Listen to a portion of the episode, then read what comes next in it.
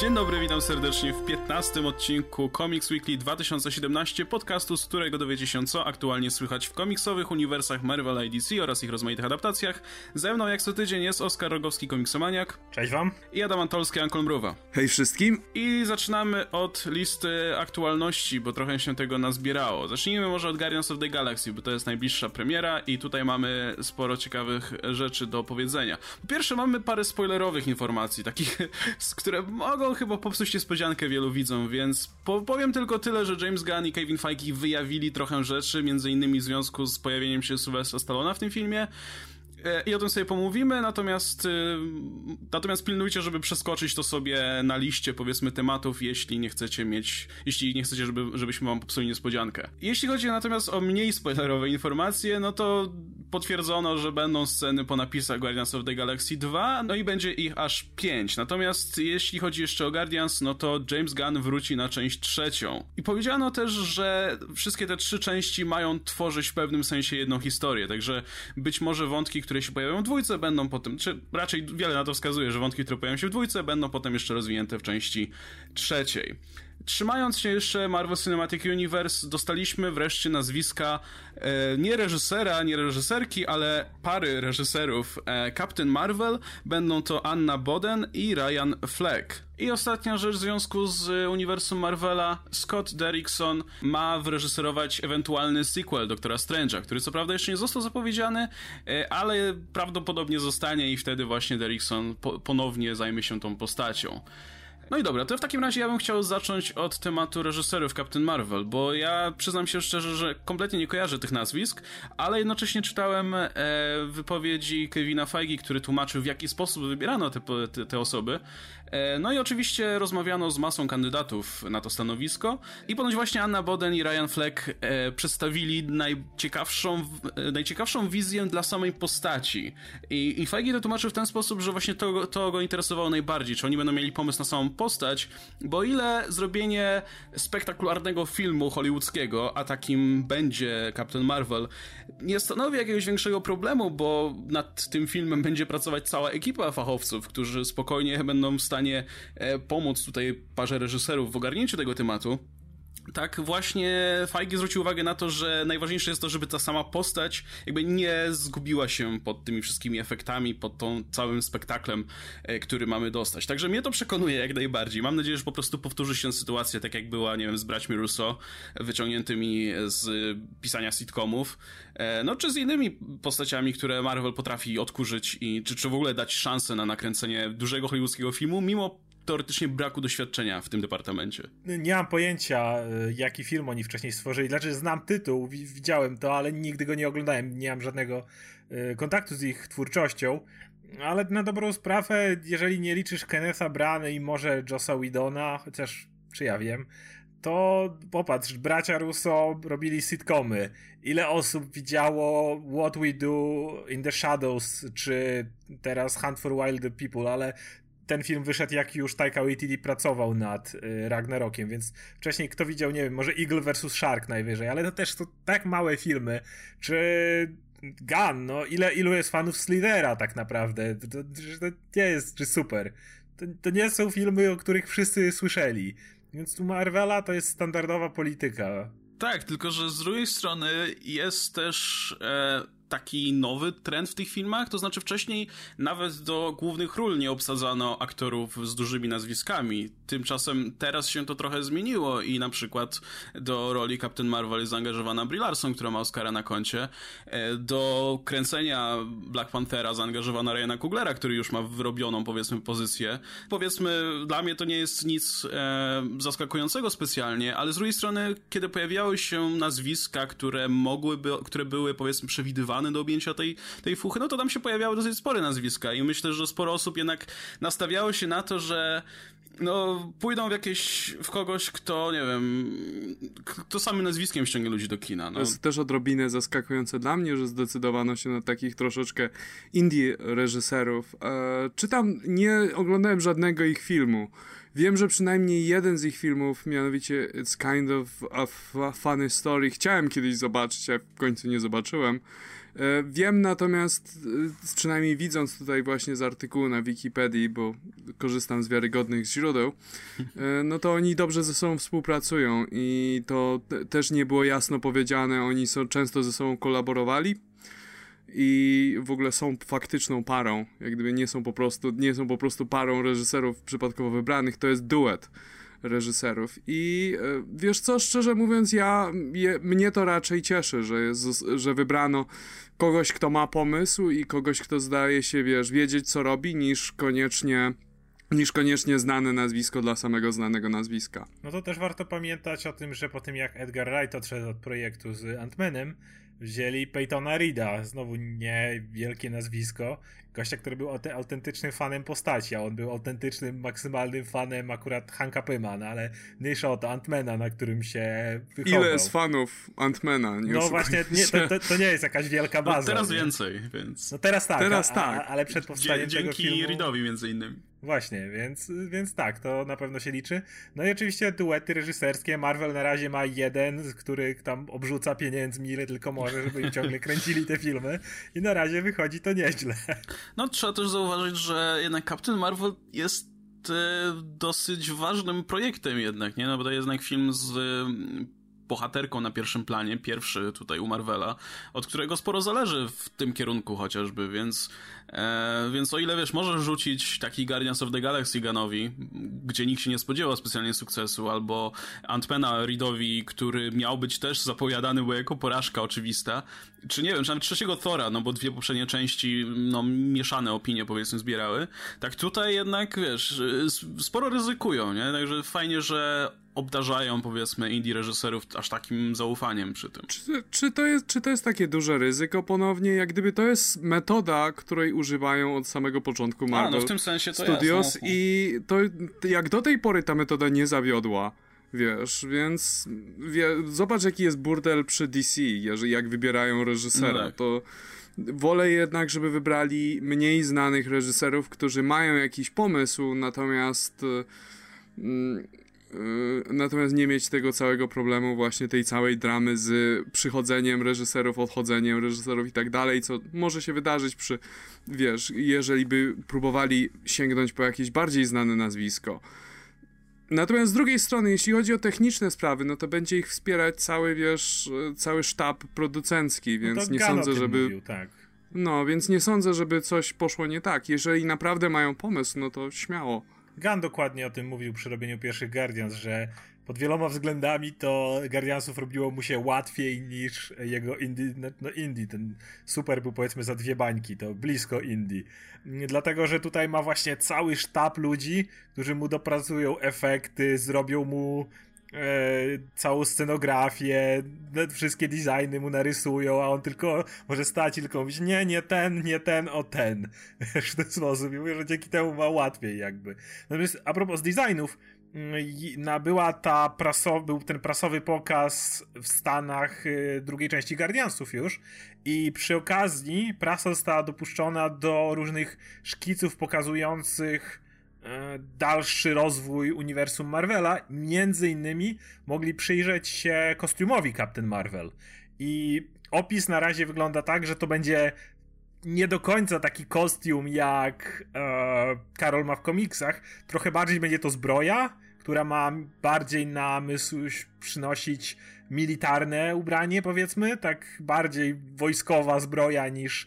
Nie Iron Man, ale wiadomo, taki... No coś jak Kapitan Ameryka mniej więcej w tych ostatnich filmach. Dokładnie. Tak, ktoś to porównywał. Coś takiego i jej ta charakterystyczna szarfa to ma być bardziej utility belt niż szarfa. Więc trochę to jednak skręcają w tą stronę w cudzysłowie urealnienie, ale znamy Marvela, urealnił jej kostium, a tak naprawdę dalej będzie waliła laserami z rąk, wiesz, na lewo i prawo. No tak. Okej. Jeśli chodzi o Derricksona, no to myślę, że to jest dobry wybór. Mam nadzieję, że to też będzie oznaczać, że będzie miał trochę więcej swobody i będą mogli bardziej popłynąć z tym filmem. Biorąc pod uwagę, że Doktor Strange już jest ustanowioną postacią i pojawi się jeszcze teraz w tym Thorze, pojawi się w Infinity War. Jeśli powstanie ten sequel, a jestem pewien, że powstanie w którymś momencie, no to liczę na to, że już nie będą tak ostrożni przy pisaniu tego filmu i przy jego produkcji. A właśnie, jeszcze w kwestii Infinity War mieliśmy jedną informację, mianowicie były wywiady z obsadą Guardians of the Galaxy a propos Infinity War, za dużo zdradzić nie mogli, ale powiedzieli, że w tym filmie będzie dużo konkurencji pomiędzy Guardiansami a Avengers, że niby Thanos swoją drogą, ale że oczywiście każdy będzie chciał pokazać, kto ma większego, wiecie, Gana.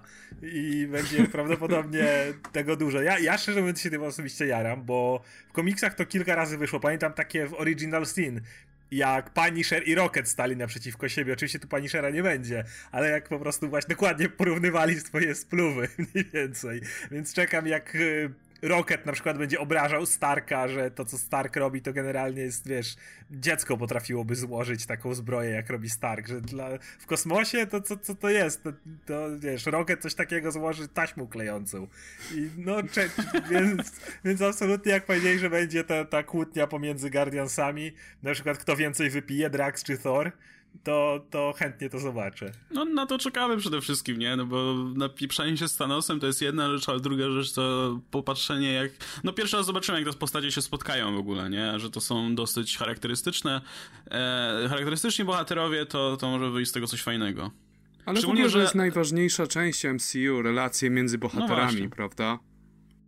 No tak, ale teraz właśnie możemy wreszcie wszystkich razem spotkać jakby, to jest ten wielki, straszny event Marvela, który A czy wy mieliście takie coś, przynajmniej tak było wśród moich znajomych, że jest całkiem spora grupa widowni, która nie chciałaby tego spotkania Guardians of the Galaxy i Avengers? Ja nie wśród znajomych czy czegoś. Ja nie spotkaliście się z takim poglądem? Tak, znaczy ja nie byłem jakoś... Ja dalej nie jestem w sensie jakimś wielkim fanem spotkania, w sensie za wszelką cenę, wiesz, bo masa ludzi od razu, jak tylko się pojawiły te postacie, to już chcieli, żeby się spotkały jak najszybciej i tak dalej. Mi na tym po prostu nie zależy aż tak. Jeśli się spotkają i to będzie sensownie umotywowane, no to super, nie mam nic przeciwko, ale wolałbym, żeby na dłuższą metę, powiedzmy, żeby one się spotykały naprawdę tylko przy jakichś, wiesz, ważnych okazjach, a na dłuższą metę, żeby jednak sobie koegzystowały w swoim własnych kącikach uniwersum. To jest ten wielki event właśnie, który będzie trwał 2 filmy, bo wiemy, że będzie pierwszy Avengers, potem będzie Captain Marvel i coś tam, Black Panther chyba, nie pamiętam, jakiś jeszcze film obok i kolejny Avengers. I to jest moment, w którym faktycznie można zebrać wszystkie postacie, no zrobić ten taki klasyczny event Marvela, jak Infinity Gauntlet nim było przecież, gdzie wszyscy się tam zlecieli, żeby z Thanosem się naparzać. Tak. I to mi jak najbardziej odpowiada, natomiast poza tym bardziej podoba mi się to, co Marvel zaczął teraz robić, bo swoją drogą Doctor Strange pod wieloma względami był okej, bo chcieli wprowadzić magię, wiadomo, chcieli trochę inne aspekty Marvela nam pokazać, ale w pewien sposób był też już nudnawy w ten sposób. Ja jednak wolę... Najbardziej podoba mi się to, co teraz dostanę w Thorze. Jakby o takie coś chcę najwięcej. Mamy Thora i mamy Hulka. I nie potrzebujemy 10 000 innych postaci, które gdzieś się tam pojawią. Na początku Doctor Strange pewnie będzie, ale jakby wszystko się opiera na Thorze i Hulku. I tak samo będzie Ant-Man and the Wasp. Plotki są, że w Black Pantherze może się pojawić ktoś tam. Jakby chcę czuć powiązania między tym uniwersum, ale takie stosunkowo subtelniejsze niż po prostu wrzucanie... Organiczne może, tak nazwijmy, naturalne, w sensie to są postacie, które mogłyby się spotykać często i chciałyby tego, natomiast niekoniecznie za wszelką cenę. O, tutaj jest Iron Man, czy coś takiego. Także jeżeli ktoś chciałby w przyszłości polecieć z Guardiansami w kosmos, co się działo, i dołączyć do nich przynajmniej na następny film i zobaczyć, jak Ziemianin, powiedzmy, w tej drużynie Guardiansów, który będzie, o, ale to fajne, ale to fajne, ale to fajne, oj Boże, widzieliśmy to 1000 razy, to coś takiego nie mam nic przeciwko, ale właśnie wyrwijmy jedną postać Ziemi i wrzućmy do Guardiansów, a nie non-stop maszujmy ich z Avengers. Na ten jeden wielki event, okej. No dobra, to jak już mówimy o tych Guardiansach, to uwaga, część spoilerowa. Przeskoczcie sobie dalej, jeśli ktoś chce mieć niespodziankę. No tak, Kevin Feige razem z Jamesem Gunnem pogadali sobie o tym, co się z dziennikarzami, w zasadzie dziennikarze ich wypytywali o to, co się pojawi w nadchodzącym filmie. No i dowiedzieliśmy się przede wszystkim rzeczy związanych ze Sylwestrem Stallonem, który potwierdzono to, że jest Stakarem Ogordem, czyli Nighthawkiem. Starhawkiem, akurat. Wszyscy się nazywają tak samo, akurat. To jest mylące. Tak, jest Starhawkiem i to jeszcze nic, ale mają się pojawić w jakiejś formie klasyczni Guardians, z których ten Starhawk się weźmie w zasadzie. No i związany oczywiście z tymi klasycznymi Guardiansami jest też Yondu, który w komiksach był w oryginalnym zespole, w filmie jest tutaj w tym nowym, to też ma być w jakiś sposób powiązane. I zdaje się, że tam nawet podawano nazwiska aktorów, którzy się pojawiają, ale nie jestem pewien, czy to było na serio, czy po prostu tak teasowali to. Zdaje się, że stanęło na tym, że któreś z tych scenek po napisach mają się pojawić. Ale to byłoby fajne, jakby się okazało, że Yondu kiedyś należał do takich Guardians of the Galaxy, ale z jakiegoś powodu przestał i został piratem. Został piratem. I to było naprawdę super według mnie. I właśnie spotyka go Sly jako taki już właśnie podstarzały ten Yondu, kurde, skamiłeś się. Ale poza tym z przyjemnością zobaczyłbym pozostałych. Przy czym o tyle to, co... Tak, jestem jedną pewnie z trzech osób, która zna skład oryginalnych Guardiansów, czyli Charlie 27, wielki koleś, po prostu mięśniak, i Martinex, typ, który wygląda jak Iceman po prostu, tylko jest z kryształu, a nie z lodu. To żaden problem. Natomiast ciekawi mnie, czy pojawi się w takim razie Major Victory, który nosi taki bardzo charakterystyczny przedmiot. Nie wspominali o tym właśnie, niestety. Właśnie, ten gość przynosi przy sobie bardzo charakterystyczny obiekt, mianowicie tarczę Kapitana Ameryki, ponieważ jest z przyszłości, więc on fizycznie posługuje się tarczą Kapitana Ameryki w przyszłości. No tutaj niekoniecznie to by mogło tak wyjść, więc myślę, że akurat Major Victory się odpuszczał, tym bardziej, że to jest Vance Ostrowik, który jest mutantem taki jakby... Myślę, że ale dlaczego mieliby sobie odpuścić? Wystarczyło, żeby powiedzieli, że on jest z przyszłości, jakby to jest kosmos. No się tam ten kostium zrósł z jego ciałem przez promieniowanie kosmiczne i już, no co za problem. No, dobra, mogą w takim razie. I nosi tarczę wielkiego ziemskiego bohatera, których w kosmosie wszyscy mają w dupie.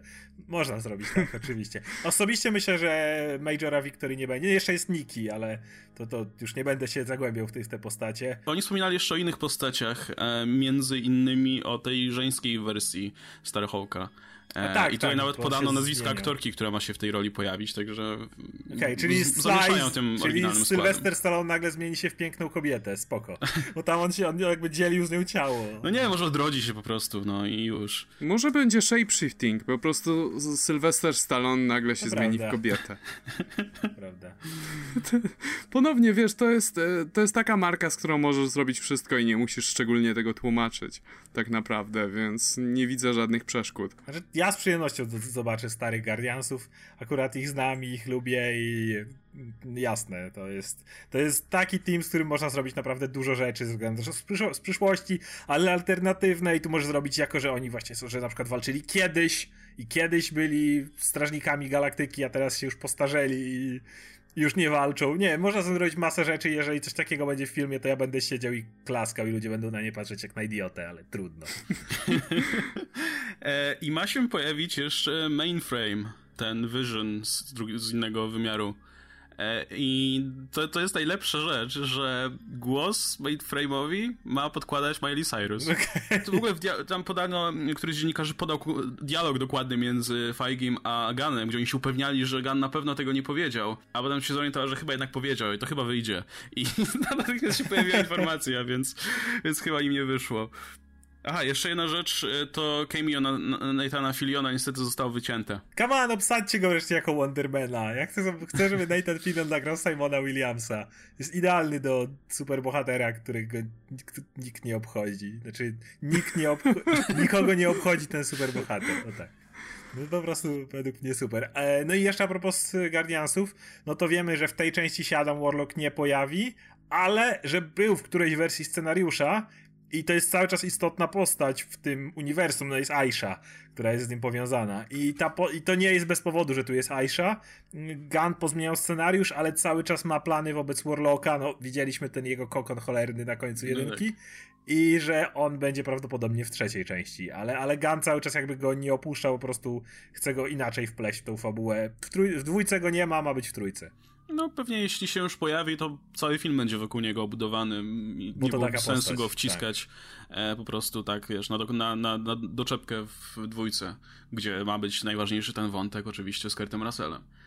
No dobra, tyle chyba jeśli chodzi o Guardiansów i tyle jeśli chodzi o te filmowe rzeczy. No to teraz serialowe, bo dostaliśmy dwa trailery, dwa teasery w zasadzie, które nam aż tak znowu dużo nie mówią. Po pierwsze Cloak and Dagger i tu jest trochę zaskoczenie, że nie spodziewałem się tak wcześnie tego materiału, jakiegokolwiek wideo. Po drugie Krypton, I to jest taki tam teaserek, który w sumie nam mówi głównie to, że ten film, serial dalej powstaje. I że ewidentnie, ewidentnie pracuje przy nim Goyer, to również widać po tym teaserze. To prawda. I jeśli jeszcze chodzi o serialowe rzeczy, no to dostaliśmy pełną obsadę New Warriors, którzy się pojawią w serialu New Warriors, gdzie o tym mówiliśmy tydzień temu, gdzie pierwszą pełną rolę będzie grać Squirrel Girl. No to jak wam się podoba najpierw Krypton? Nie wiem, jakoś byłem wyjątkowo rozczarowany. Ilekroć myślę o Kryptonie, to myślę, wiesz, o mimo wszystko bardzo oryginalnych, kreatywnych budowlach, wszystko bardzo kolorowe i tak dalej, a tu wyglądało wyjątkowo jakoś tak przeciętnie, gdzie wiesz, masz te budynki w kopułach, masz oczywiście tę postapokaliptyczną przyszłość, która tak była w komiksach jak najbardziej, ale wszyscy chodzą w takich nudnych, czarnych kubraczkach i wszystko wygląda tak maksymalnie przeciętnie, jak się tylko da. Masz takich standardowych bohaterów seriali, gdzie jest młoda dziewczyna i młody chłopak i oni coś tam próbują zrobić, jeszcze nie wiadomo co. Nie wiem, jakoś na mnie to nie wywołało wrażenia. Nie widzę w ogóle sensu robić serialu Krypton na dobrą sprawę, dlatego że jednak widać tutaj budżet. To było nieuniknione w przypadku czegoś takiego. Jak gdyby po cholerę coś takiego robić, to do tej pory jest dla mnie zagadka. Jakiś czas temu ogłoszono, że ten serial jednak robią, to byłem tak zdziwiony. To jest tak głupi pomysł. Jeszcze najlepsze to w ogóle, to nie jest nawet o Jor-Elu, to jest o jakimś dziadku Jor-Ela. Więc hej, zawsze chciałem wiedzieć, co porabiał dziadek Jor-Ela. Nie dawało mi spokoju to pytanie, jak czytałem komiksy o Supermanie. Także i tutaj, jeśli chodzi o tą stylistykę, ja na przykład lubię Man of Steel i to teoretycznie wzorują się na Man of Steel w tej stylistyce. Mamy te takie dziwne kartridże czy cokolwiek ze znakiem rodu L, które są gdzieś wtykane. Tylko że... Pendrive'y. Tak, te pendrive'y. Tylko że jeśli chodzi o film Zacka Snydera, to ten Krypton u niego, owszem, brakowało mu zdecydowanie kolorów. Był szary, był czarny, wiadomo, Zack Snyder jest jak Lego Batman, który mówi, że on pracuje tylko w czarnym, ewentualnie bardzo ciemnym szarym.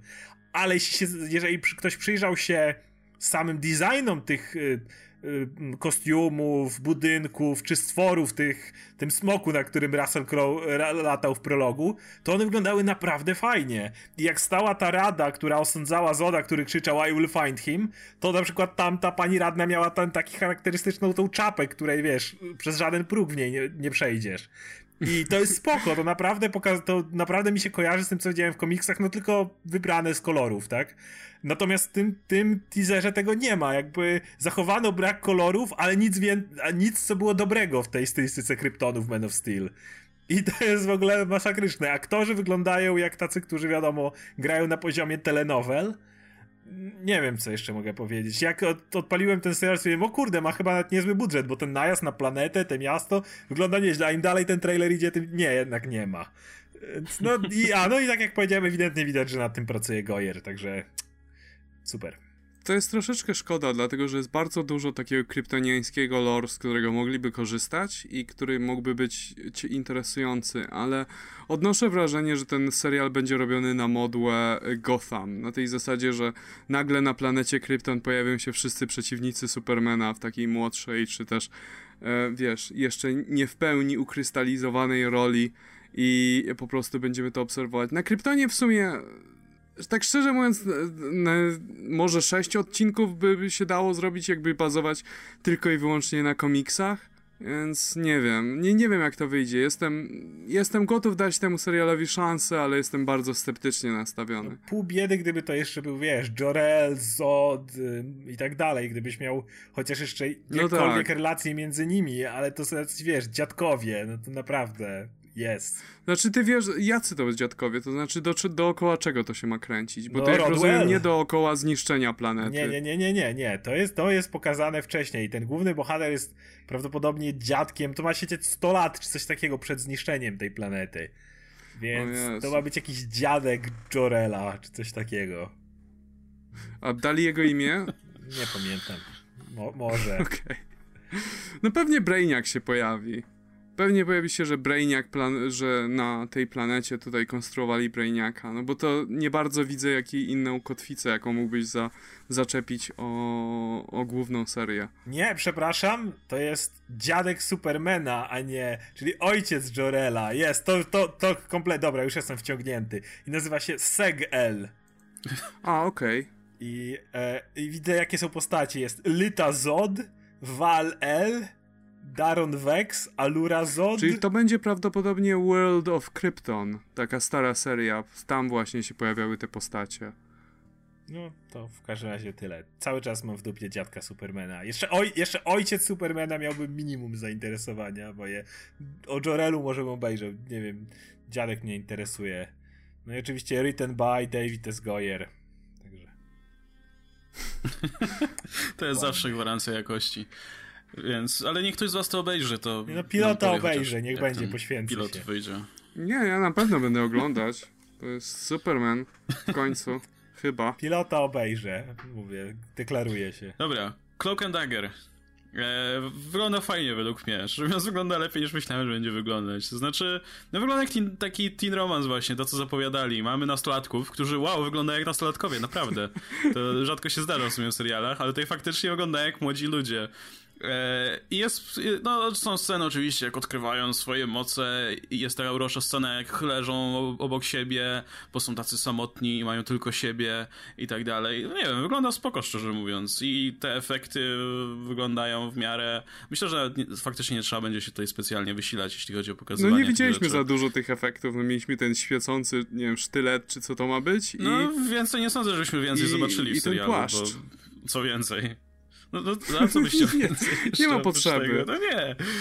Nie, no ciężko oczywiście po trailerze wnioskować, jak ci bohaterowie będą się sprawdzać, bo to będzie najważniejsze, jeśli będzie chemia między nimi, jeśli oni nie będą, wiesz, jakimiś jęczącymi nastolatkami, tak, które będziesz miał w dupie od razu.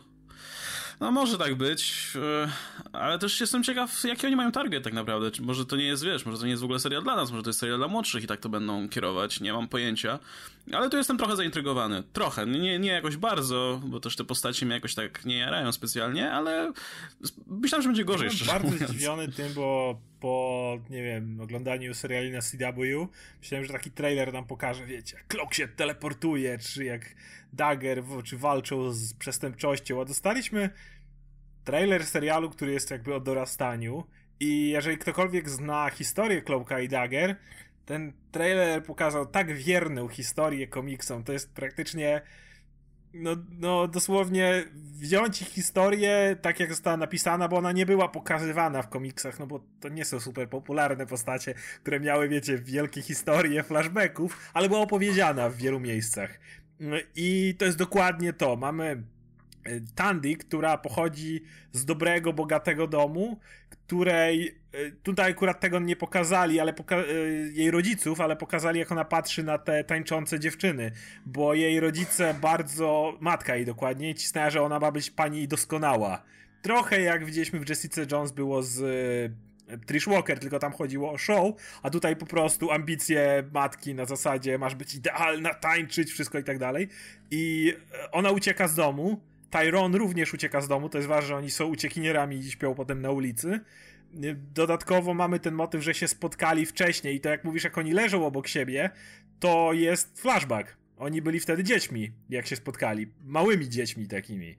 I dopiero teraz spotykają się po raz kolejny po latach, to więc to też jest zachowane, także po cichu liczę na to, że najzabawniejszy origin mocy w historii bohaterów będzie dany, czyli dostali mocy od narkotyków, od wzmocnionej bodajże metamfetaminy, ale głowy nie dam. Możliwe czegoś innego.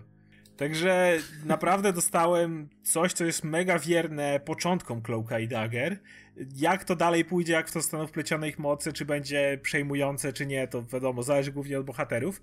Natomiast cieszy mnie to, że nie dostałem właśnie walki z przestępczością i tak dalej, bo no oglądałem Legion. Legion był tak bardzo innym serialem, że jeżeli teraz widzę trailer serialu, który nie oferuje mi jakichś właśnie super mocy, super złoczyńców, znaczy mocy chcę oglądać, bo po Netflixie jestem trochę rażony do zbyt przyziemnych rzeczy, ale kiedy nie pokazuje mi wprost tutaj wielkich złych i tak dalej, tylko tutaj mamy skupienie się na tych dwójce nastolatków, którzy uciekają z domu, bo się nie potrafią odnaleźć, to czemu nie? To zawsze coś innego i chętnie to sprawdzę w tej formie, jakiej póki co te reklamują. No dobra, i na sam koniec mała kontynuacja tego tematu z poprzedniego tygodnia. Mówiliśmy o tym, że czy sprzed 2 tygodni, chyba z poprzedniego. Mówiliśmy o New Warriors, o tym serialu, który też powstaje zresztą dla Showcase, więc sobie zobaczymy po Cloak and Dagger, na jakim poziomie te produkcje będą ich stały. No, dostaliśmy wreszcie pełną obsadę tytułowych New Warriors. Kto się tam w ogóle znajdzie w tej ekipie? No i tak krótko może... Znaczy pojawia się też grafika, jeśli ktoś tutaj by potrzebował wizualizacji, no to wrzucę oczywiście do opisu. No poza Dorian Green, czyli Squirrel Girl, będziemy mieli też tam Mistera Immortala, czyli gościa, który nie umiera po prostu. Będziemy mieli Nightrashera, No, Nightrasherze już Oscar mówi tydzień temu, więc może nie będę powtarzał. Musiał to być. Extreme Batman wannabe, tak? I tutaj właśnie jest ciekawostka, że dopisali, że on będzie taki bardziej damianowaty, to znaczy on jest taki, wiesz, udawał takiego gościa ulicy, który, wiesz, rozumie wszystko, zna zasady i będzie ukrywał to, że jest bardzo bogaty, bo jeszcze go, wiesz, uznają, że jednak nie nadaje się i wcale nie jest dzieckiem ulicy, więc robią z niego takiego trochę bardziej Damiana z tego, co czytam, niż Batmana, co w sumie to jest takie odświeżenie tej postaci, bo jak popatrzysz, jak on się zachował w latach 90., to wtedy było serious, ale na dzisiejszy pryzmat to dokładnie tak wygląda. Poza tym będzie Robbie Baldwin, czyli Speedball, chyba najbardziej znany z tej ekipy poza Dorin, bo on akurat tam w tych komiksach Marvel odgrywał sporą rolę, no i w tej wersji ma rzucać piłkami kinetycznymi energii czy coś, więc... Nie będzie ludzkim pinballem, bo to jednak... No nie, ale to będzie Goldballsem po prostu już. Poza tym Zack Smith, czyli Microbe, który ma rozmawiać z zarazkami i co jest istotne, to on ma być tym takim właśnie niezbyt pewnym siebie gościem o dobrym charakterze i tak dalej. Będzie tym postacią, z którą mamy jakiś tam, do której mamy czuć tej sympatię w porównaniu do tych skurczybyków, których wymieniłem wcześniej. No i będzie Deborah Fields, Debris, która ma być telekinetyczką po prostu i ona ma być tą zimną suką tej ekipy, także ciekawie to wygląda, szczerze mówiąc. Jeśli to będzie komediowe faktycznie ze Squirrel Girl na pierwszym planie, no to ja to kupuję jak najbardziej. Niech to będzie kolorowe i szalone i dziwne i fajnie, bo takiego serialu właśnie bym oczekiwał. Ja się tym jaram, szczerze mówiąc, bo to mówiłem od początku, że musi być Nightrasher, który po prostu jest kontrą dla Dorian Green, która jest super optymistyczna, hej do boju, a wiesz, nocny dawacz w pierdol będzie... Nie trzeba. Speedball... Nocny wpierdalator. Tak. Mówię, on musi jeździć na deskorolce i na pewno będzie jeździł. Wybrali go pewnie z jednej strony dlatego, że jest kontrą charakteru dla Dorin, ale z drugiej dlatego, że jest, no, nie ma, to jest zwykły człowiek, tak? Nie ma żadnych super efektów, więc ma 2 kijki, jeździ na deskorolce, więc czemu nie? Ja bardzo chcę go zobaczyć. Mam nadzieję, że to będzie druga po Dorin najważniejsza postać. Właśnie dlatego, że będzie równoważył ją jakby. Dalej, Speedball wiadomo, bo miał romans z Dorin, pewnie będą gdzieś wokół tego krążyć, żeby był jakiś wątek romantyczny. Microbe jest o tyle ciekawą postacią, on się pojawił tylko i wyłącznie w tej ostatniej serii New Warriors, bardzo krótkiej, przed Civil War, tej, w której oni właśnie mieli swój show superbohaterów, gdzie jeździli po kraju i potem wywołali Civil War. Microbe to jest gość, który dosłownie telepatycznie potrafi się porozumiewać z zarazkami. Myślisz, ale głupie, nie? Co to może robić? To jest człowiek, który mógł w każdej chwili wywołać apokalipsę na ziemi. No, po prostu, kazać jakimś wirusom się namnażać, które by nas po prostu wycięły w pień. On ma taką moc, ale jest generalnie luzerem, który powoduje, że ludzie brzuchy zaczynają boleć, czy nie wiem, sraczka ich łapie. Ojej. To jest tego typu postać, a dosłownie on ma taką moc, że mógłby w każdej chwili wytłuc ludzkość. Debris natomiast jest...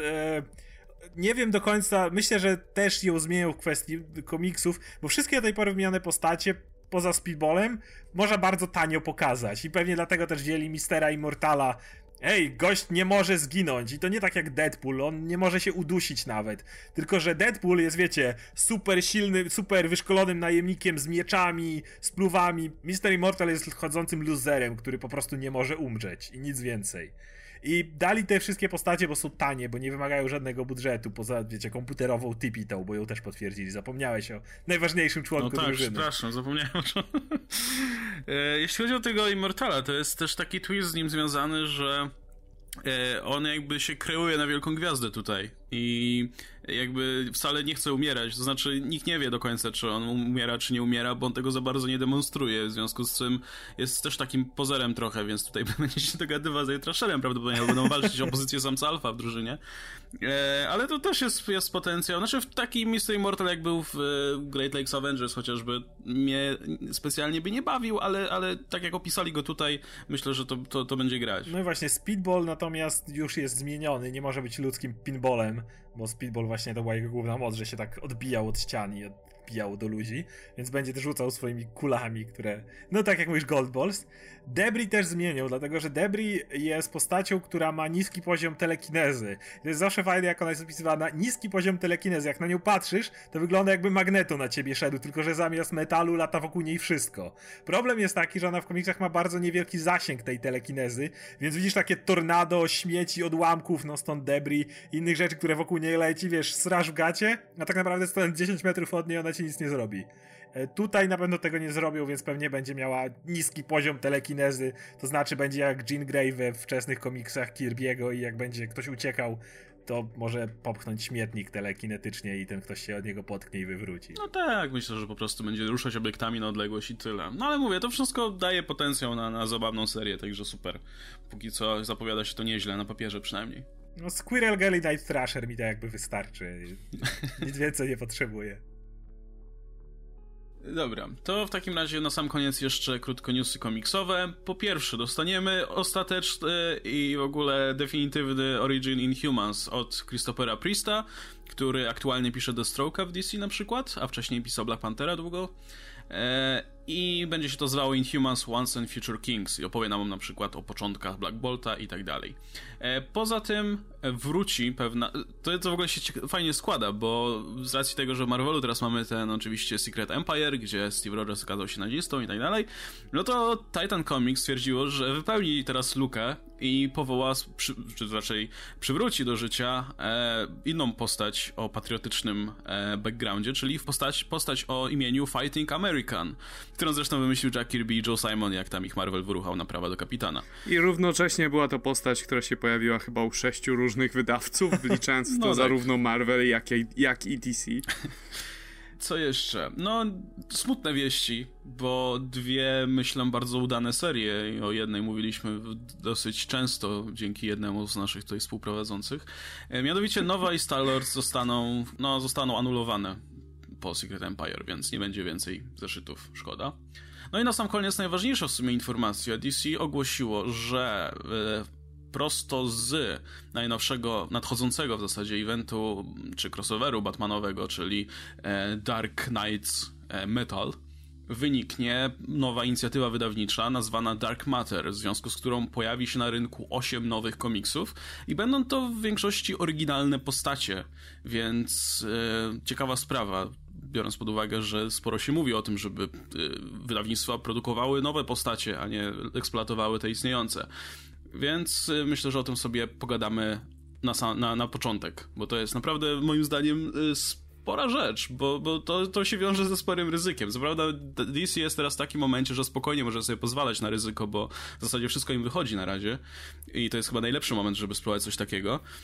W związku z czym mamy dostać serie, które mocno będą promować w ogóle postacie ich autorów, to znaczy dużo się mówi o tym, kto będzie tworzył te postacie, co jest też, myślę, warte zaznaczenia.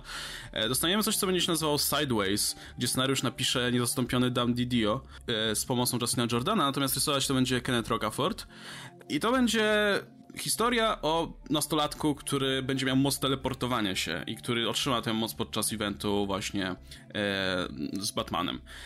Poza tym będzie też komiks o nazwie The Silencer, gdzie scenariusz będzie pisał Dan Abnett i rysował to John Romita Jr., więc duże nazwiska, jakby nie patrzeć. Będzie to o pewnej zabójczyni, która przyjmie jej tożsamość Silencer i będzie tam chronić swoich najbliższych, czy coś w tym stylu. Będzie Immortal Man, która to seria będzie pisana przez Jamesa Tiniona z rysunkami Jima Lee, więc ponownie spore tutaj armaty wytacza DC ze swojego katalogu. I to będzie historia o 5 rodzeństwa, którzy są nieśmiertelni i w związku z tym będą działać sobie w cieniu. No i oczywiście walczyć tutaj ze złem, nie? No jak to w przypadku bohaterów bywa. Poza tym będzie też Damage, pisane przez Roberta Vendittiego z rysunkami Tony'ego Daniela. To będzie generalnie opowieść o kimś, kto będzie przywoływał po prostu jakąś bestię, czy coś w tym stylu. Dosyć oryginalny pomysł. No i ostatnia zapowiedziana rzecz, bo poza tym mamy jeszcze dwie pozycje, o których jeszcze nic nie wiemy. To jest New Challengers scenariusza Scotta Snydera z rysunkami Andy'ego Kiberta. Znowu naprawdę niezłe nazwiska przy tej serii. To z kolei będzie reboot serii Challengers of the Unknown. Raczej nie powiedziałbym, że reboot, raczej takie nowe podejście do pomysłu. Tak, bo to będzie jakiś tam duchowy następca, powiedzmy, bo obsada będzie zupełnie nowa, jakby podejście trochę inne. Jakiś tam duchowy spadkobierca, powiedzmy. No i to tyle na razie. Poza tym dostaliśmy też jakieś tam trailery, dostaliśmy oczywiście wypowiedzi twórców, że tutaj chcą spróbować czegoś nowego, chcą wprowadzić komiksy w nową erę i tak dalej. Wielkie słowa.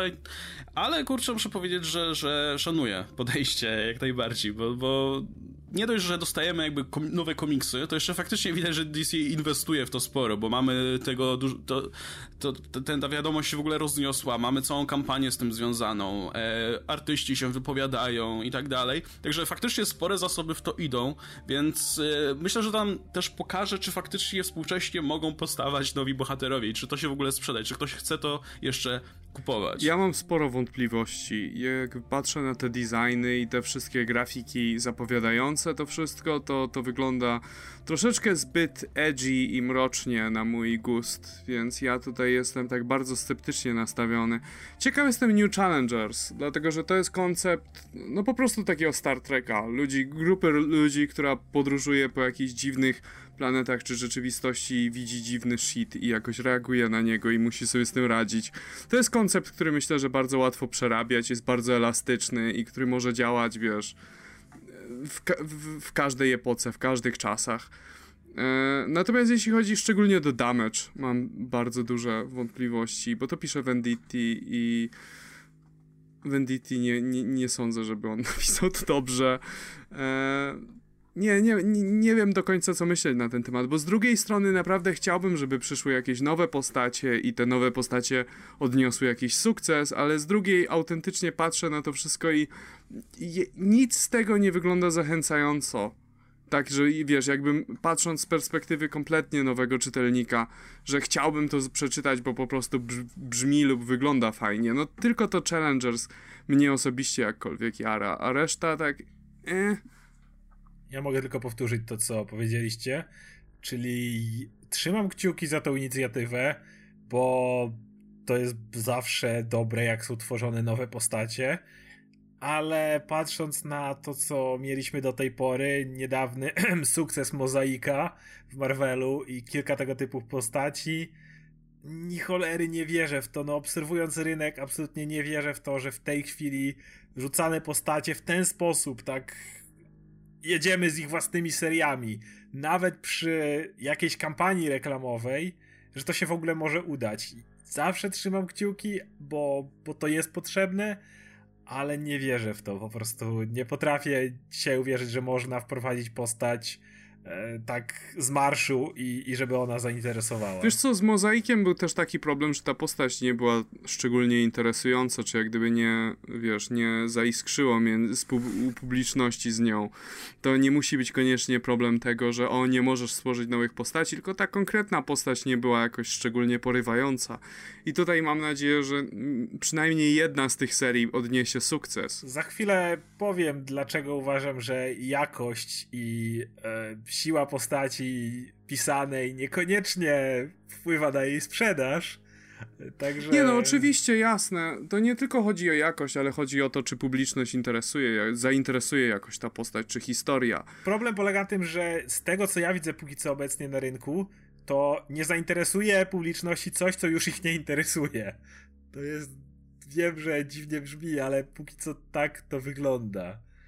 Mogę się mylić, obym się mylił, ale na razie widzę dokładnie coś takiego. Jeśli pijesz do nowy, a podejrzewam, że pijesz do nowy, bo to twój konik, to też za chwilkę się dodam, bo moim zdaniem są inne powody, dla którego nowa się nie sprzedaje kompletnie. Dobra, to ja tylko jeszcze na koniec powiem, że ja też jakby nie jestem póki co bardzo zainteresowany którąkolwiek z tych postaci, czy którąkolwiek z tych tytułów jakoś bardzo, ale właśnie z uwagi na samą inicjatywę chętnie to sprawdzę. Tym bardziej, że kurczę, no mówię, widać, że no przykładają się do tego, przynajmniej w teorii, bo raz, że mamy dużo nazwiska przy tym, może nie przy każdej serii, ale przy wielu, no takie nazwiska jak powiedzmy Romita, mimo że nie jestem jakimś wielkim fanem, ale takie nazwiska jak Romita, czy Kubert, czy Jim Lee chociażby, tutaj ponownie też nie jestem jakimś wielkim fanem, no ale Jim Lee to Jim Lee, duże nazwisko. No to świadczy o tym, że kurczę, oni chcieliby jednak te komiksy przepchnąć. Jestem ciekaw w takim razie, jak dalej z tym pójdą, bo na tym myślę promocja tych tytułów się nie skończy. Jestem ciekaw, czy oni będą to próbowali wciskać też do innych komiksów, czy może będą robić jakieś, czy będą starać się trzymać trochę na boku na początek, żeby, nie wiem, na przykład robić crossover tylko pomiędzy tymi postaciami, czy coś w tym stylu. Myślę, że mądrzej byłoby trzymać je troszeczkę z boku na razie. No moim zdaniem ja trzymam kciuki przede wszystkim za New Challengers, no bo tutaj po pierwsze wdzięczny temat, po drugie dobry scenarzysta i dobry rysownik. Więc jak gdyby tutaj masz materiał na sukces. Do całej reszty jestem sceptycznie nastawiony. No i w takim razie jeszcze, jeśli kogoś to zainteresowało i się zastanawia, kiedy to będzie w ogóle sprzedaży, kiedy będzie można kupić, to tak, w czerwcu wychodzi pierwszy z tych prequeli, powiedzmy, do tego Batmanowego eventu, Dark Days The Forge. Miesiąc później wychodzi Dark Days The Casting, a potem w sierpniu zaczyna wychodzić ta miniseria 6-odcinkowa Dark Knights Metal. Ja nie pamiętam, czy my o tym mówiliśmy w podcaście? Wspomnieliśmy przy... Chyba wspomnieliśmy, tylko że wiesz... Aha. Tylko że to będzie Scott Snyder. Tak. W każdym razie to jeszcze tylko krótko dodam, że właśnie to będzie 6-odcinkowa seria, która ma być ważna, ma zmienić wszystko i ma w ogóle cofnąć się do początków ludzkości. I Batman ma stanąć przed pierwszą możliwą zagadką w ogóle. I to jest opisywane jako coś naprawdę dużego, więc myślę, że warto będzie to sprawdzić. No i z tej serii ma w jakimś tam stopniu wypączkować. Bo mamy tutaj motyw oczywiście przewodni, ten Dark, nie? Który ma... Mówili, że nie chodzi o to, że to jest mroczne, tylko chodzi właśnie o naukowy termin, taki jak Dark Matter na przykład, że w tym sensie dark, więc okej. Więc nieznane. Tak, że to ma się właśnie wiązać z w ogóle jakimiś fizycznymi konceptami czy czymś, także no Snyder nad tym myślał, myślę przynajmniej z rok i mówi, że jakieś easter eggi i nawiązania do tego eventu się znajdują jeszcze nawet w jego ranie w Batmanie. O, zarymowało się. Także jak ktoś chce, może się cofnąć i poszukać tego. No i tak jak mówiłem, z tego Dark Knights Metal, w ogóle to jest tak zajebista nazwa dla eventu, wypączkują te wszystkie inne serie w jakimś mniejszym lub większym stopniu. Będą dwie serie we wrześniu, dwie w październiku i New Challengers w grudniu. No, to tyle. Przejdźmy w takim razie do płaczu po anulowaniu Nowy i Star-Lorda. Okej, to mogę już? Tak. Teraz Content ID claim. No już, koniec. Konto zbanowane. Koniec. No, ciężko mi się dziwić, szczerze mówiąc, przy tej sprzedaży, którą widziałem, jak spadała. Mało kto to kupował. Komiks jest rewelacyjny. Jak potem czytałem na Redditach i innych rzeczach, kiedy już ogłoszono, że anulowano Nowe, to... Tak ludzie się zachwycają tym komiksem. Wszystkie recenzje były błyszczące po prostu. Nie czytałem ani jednej recenzji poniżej dobry komiks. No, całkiem dobry. To było najgorsze, co kiedykolwiek czytałem o tym komiksie. Ale wiecie, no sprzedaż mówi sama za siebie, no tak jest i trudno. Jeśli chodzi o Star-Lorda, z jednej strony szkoda, bo tą serię mi się dobrze czytało, ale z drugiej strony ciężko się dziwić. Ta seria nie mogła trwać wyjątkowo długo, bo idea jest taka, że ona miała opowiadać o Star-Lordzie na Ziemi, który trochę się ma, że tak powiem, nie wiem, kryzys tożsamości, czy jak to nazwać. Trochę musi siebie odnaleźć tutaj na Ziemi, z dala od wszystkich kosmitów i innych rzeczy. I to nie mogło dłużej iść. I nie jest mi aż tak smutno z powodu Star-Lorda, głównie z tego powodu, że Chip Zdarsky rusza już ze swoim nowym Spider-Manem, Peterem Parkerem. Tymczasem duet tych gości już nie, a działali w duecie świetnie. Temu Star-Lord, mimo tego, że był świetną serią, jakoś jakby byłem przygotowany, wiedziałem, że to się skończy i Star Wars znowu poleci w kosmos, to było naturalne.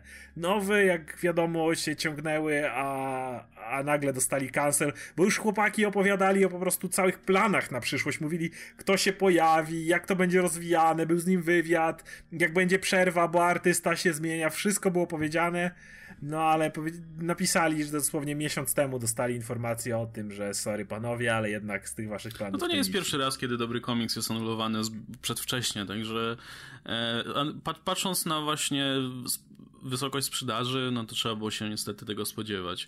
No mam nadzieję, że po prostu te postacie będą sobie dalej gdzieś istniały, że Nowa będzie w Guardiansach, zdaje się, że już powiedział o tym Jerry Dugan, natomiast sam będzie tam się pojawiał pewnie gdzie indziej jeszcze. No, ja mam takie wrażenie, że ten Nowa był troszeczkę za bardzo... To jest równocześnie jego zaleta, jak i duża wada. Był troszeczkę za bardzo zagnieżdżony w przeszłości, żeby nowi czytelnicy mogli łatwo się z nim odnaleźć, a jednak to jest postać, która no, nie jest powszechnie znana, nie ma dużej, stałej grupy fanów, na tyle dużej, żeby jak gdyby utrzymać serię na takim czystym fanserwisie. I myślę, że to jest główna przyczyna, dla której już przy drugim numerze sprzedaż spadła tak drastycznie. Bo pierwszy sprzedał się całkiem przyzwoicie, bo to 60,000 zdaje się egzemplarzy, więc to nie jest zły wynik w żadnym razie. Na pewno nie taki, który by wywoływał cancel, natomiast już drugi 20,000 i z trzecim jeszcze gorzej zdaje się. I myślę, że to była główna przyczyna i tutaj troszeczkę mam żal do Marvela, że nie postanowił jednak przytrzymać tej serii jeszcze kilka zeszytów, żeby zobaczyć, czy może ta sprzedaż jeszcze wzrośnie z czasem, ale no jak gdyby nie jest to dla mnie zdziwienie w żadnym razie. Duża szkoda, bo zacząłem się wciągać na dobrą sprawę. No ja liczę na to, że właśnie jeszcze te postacie gdzieś się pojawią, bo jest o tyle to dziwne, zaraz porozmawiamy o tym przy Solicitations na lipiec, że Richard to Richard, równie dobrze jakby go teraz wywalili, to nikt by nie zauważył, bo nie miał żadnych powiązań z nikim, nie? Istniał tylko w ramach swojej własnej serii, nigdzie indziej się nie pojawił. Ale sama też ani widu, po prostu też zniknął ze wszystkich miejsc, to mnie ciekawi. A utrzymywali go, wiesz, kiedy sprzedawał się gorzej niż Sonic, czy coś takiego, co dla mnie było zaskakujące. No i jeszcze jest w Champions, miał co chwila gościnne występy u Milesa, u Kamali, a teraz wyleciał ze wszystkich możliwych komiksów, więc no ciekawe. Plus, a nie, no w sumie do tego to dojdziemy przy... To jest też trochę dziwne, że decydują się na to w jakiś przeddzień Make Mine Marvel, który ma jak gdyby wrócić klasyczne wizje postaci, no to Richard Rider to jest przykład takiej postaci klasycznej, która wróciła i której powrót jest bardzo dobry, więc wydawałoby się, że należałoby się jej trochę więcej promocji niż dostała. No niestety. Jakby no, może być mi smutno, ale niestety nie poradzę. I zasmucę cię, Adam, bo wiem, że mówiłeś o blogu gościa, który pisał cały czas o tym, jak dlaczego Richarda nie ma i jak tam flameował na wszystkich. Niestety nie poczytasz tego, bo ktoś po prostu napisał, że się poddaje i do widzenia. Takie małe side story dla wszystkich słuchaczy, którzy słuchają tego i takie co? Otóż dawno, dawno temu, kiedy jeszcze Richard Rider był martwy i widu ani słychu o nim nie było i tylko w pamięci Oscara istniał, to ja przyznam się szczerze, nie miałem pojęcia, kim jest ta postać, więc wyszukałem w Google i znalazłem bloga gościa, na którym nie znajdowało się nic z wyjątkiem bólu dupy o to, że Richarda Ridera nie ma. A sam jest, bo to też bardzo było ważne na tym blogu. Sam był. A sam jest, tak. Wrogiem. I to był taki był nasz mały wewnętrzny easter egg, śmialiśmy się z tego za każdym razem. Wkrótce później, jak tylko odkryłem tego bloga, Richard Rider wrócił do uniwersum Marvela i to był wielki szok dla wszystkich z autorem tego bloga włącznie, no i teraz właśnie też tak pomyślałem sobie tutaj, że hej, przynajmniej teraz wrócimy do bólu dupy, ale widzę, że niestety będę mieć tylko jedną notkę bólu dupy, a potem to już rezygnuję. Mam nadzieję, że nic mu się tam nie stało, że sobie nic nie zrobił, czy coś w tym stylu. No. Dostał cancer verse. Okay. Tak. No nic, to nie wiem, dla mnie to jest dowód na to, że jednak ta jakość to jest jeden z tych wielu czynników, które gdzieś tam na szarym końcu decydują jednak o sprzedaży. Ja bym się trochę nie zgodził z tym, że ona była za mało inkluzywna, bo ja nie miałem zielonego pojęcia, kto to jest Richard Rider, poza tym, co oczywiście Oscar nadawał, ale no to wiadomo, że to jak ktoś ci o czymś mówi, no to nie jest to samo, jakbyś sam znał tę postać dobrze. I nie miałem żadnego problemu z załapaniem, co się dzieje w tym komiksie. Ale i było mało promocji ze strony Marvela. No to tak, natomiast jeśli chodzi o postacie, to po pierwsze Richard wydaje mi się, że był na tyle pisany, że można było załapać, że to jest ktoś, kto ma przeszłość, ale mogłeś ją zrozumieć. A z drugiej strony, jeśli chodzi o Sama, to był pierwszy moment, w którym się go naprawdę dało czytać sensownie poza jakąś drużyną. To był taki, ja bym jeżeli komuś polecał, jak poznać Sama Aleksandra, to sięgnąć tutaj. I on był pisany tak, że właściwie wszystkiego dowiedziałeś się, co musisz wiedzieć z tego miejsca. Jego relacje z rodziną, jego relacje w szkole, z kolegami, wszystko było tutaj, także nie zgodzę się też, że nie jest inkluzywna, natomiast no nie jest promowana to na pewno. Tym bardziej, tylko jeszcze powiedzieć, że tym bardziej, że właśnie wrócił niby Richard, ale te postacie przestały się kompletnie pojawiać u innych. Gdyby się na przykład pojawił Deadpool, że to zaraz o tym powiemy, z Deadpoolem będzie coś z nowami, albo nie wiem, Spider-Man, gdyby miał jakiś z nim spotkanie, bo wystarczy popatrzeć na sprzedaż wielu komiksów. Pamiętam, jak sprawdzaliśmy kiedyś sprzedaż Moon Knighta, tego jeszcze wczesnego, tego z 2008 czy któregoś, co się sprzedało po 80 000 czy ileś, i patrzę, a tam Moon Knight i taki Iron Man, najlepiej sprzedany komiks 2009 czy coś takiego, to nawet Moon Knighta na okładce nie ma, tylko Spider-Man i takie Moon Knight na górze napisane. Bo oczywiście Spider-Man miał cameo tam.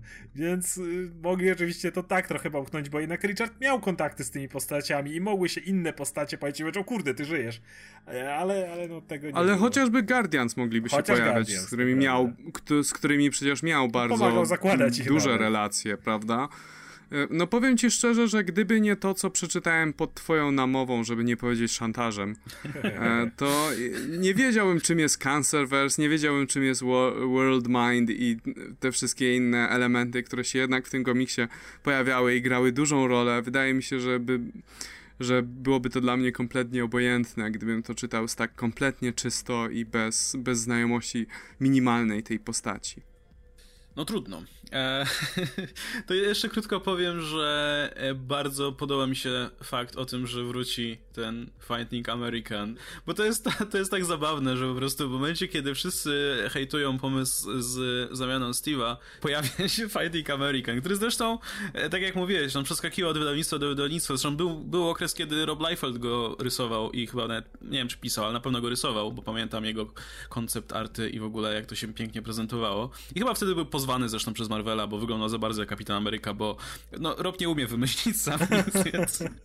No i dobra, to w takim razie pomówmy sobie o tym, o czym nie wspomniałem, wymieniając te newsy, czyli o solicitacjach, zapowiedziach Marvela na lipiec 2017 roku, bo tam jest parę ciekawych rzeczy. Oczywiście poza ciągnącym się Secret Empire i tam masą tie-inów do tego, to poza tym mamy też parę ciekawych informacji i Oskar w takim razie zacznij może od tych... właśnie Secret Empire części sobie możemy na razie darować, bo dzisiaj jeszcze pewnie sporo o nim pogadamy. Tu tylko wspomnę, że... Spider-Man, Deadpool ziom. To na pewno, ale Secret Empire chce powiedzieć dosłownie jedną rzecz. Sam Wilson wróci do bycia Kapitanem Ameryką, więc to nie jest tak, że odkłada to i po wszystkim. Widzimy wyraźnie, jest opis odcinka, Sam Wilson dalej będzie Kapitanem Ameryką i pewnie to jeszcze potrwa latami w takim razie. To tyle, jeśli chodzi o Secret Empire. Myślę, że nie ma co omawiać pozostałych, bo o Secret Empire jeszcze dzisiaj pogadamy. Natomiast tak, zacznijmy od kosmicznych rzeczy. To Jerry Dugan, który będzie pisał Guardians of the Galaxy, ma zacząć jakąś historię, w której będzie powrót korpusu nowy, co by znaczyło, że to, że Bendis napisał tych dwóch nowych, co przylecieli i Thanosa aresztować, byłoby w ten sposób napisane, że trochę się pospieszył. Ja i tak mam taką teorię jak zawsze, czyli że Bendis se napisał, a oni, wiesz, jakby pod niego starają się podreperować, bo dla mnie to tak zawsze wygląda. Natomiast o dziwo, ma się to zacząć, uwaga, w Deadpoolu numerze 30. Ma się pojawić coś z nowami i co? Deadpoolu? What? Okej. No, wiadomo dlaczego, no bo Jerry Dugan po prostu to pisze i tyle. Jerry Dugan pisze, a potem pisze Guardiansów, dokładnie. No i w Guardiansach mamy opis tego, że Guardiansi tutaj unikają korpusu nowy i jednocześnie na scenę wychodzi Bractwo Raptorów. O Bractwie Raptorów zaraz dwa słowa powiem, bo to jest świetny wątek, który Marvel zaczął kiedyś, a potem wyrzucił go do kibla i stwierdziłem, że już nigdy nie wróci. Natomiast jeśli chodzi o Guardians, no Dugan powiedział wprost, że będzie Richard w jego komiksach się pojawiał, więc że już go gdzieś tam napisał. Więc przynajmniej tyle, jak ktoś tam razem ze mną rozpacza. Natomiast jeśli chodzi o Bractwo Raptorów, to jeżeli ktoś lubi Imperium Shi'ar, to w War of Kings oni się pojawili jako tacy asasyni Shi'ar, którzy tam z cieni, powiedzmy, wszystkim manipulują. Zbroja, którą nosi Darkhawk, kolejny z hałków kosmicznych, jest właśnie od tych raptorów. Zresztą to oni zabili Lilandrę, byłą imperator i byłą żonę Xaviera. I ten wątek był naprawdę ciekawy, naprawdę był motyw, że oni wracają, znowu zaczynają się pojawiać, znowu zaczynają robić swoje asasynacje, morderstwa różnych osób po to, żeby Shi'ar się rozwijało. No bo jak się zastanowić, to wszystkie imperia padły poza Shi'ar.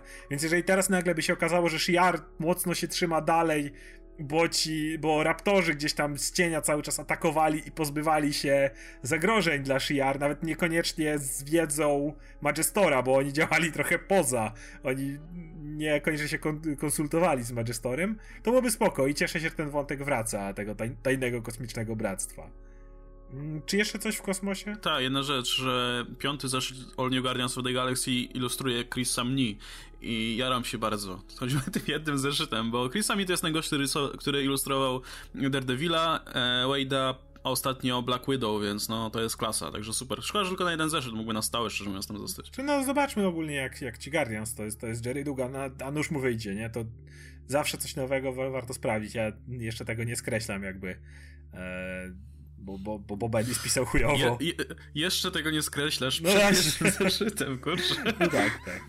Jeśli chodzi o kosmos, to tyle. No, Lemire dalej pisze Thanosa, więc spoko.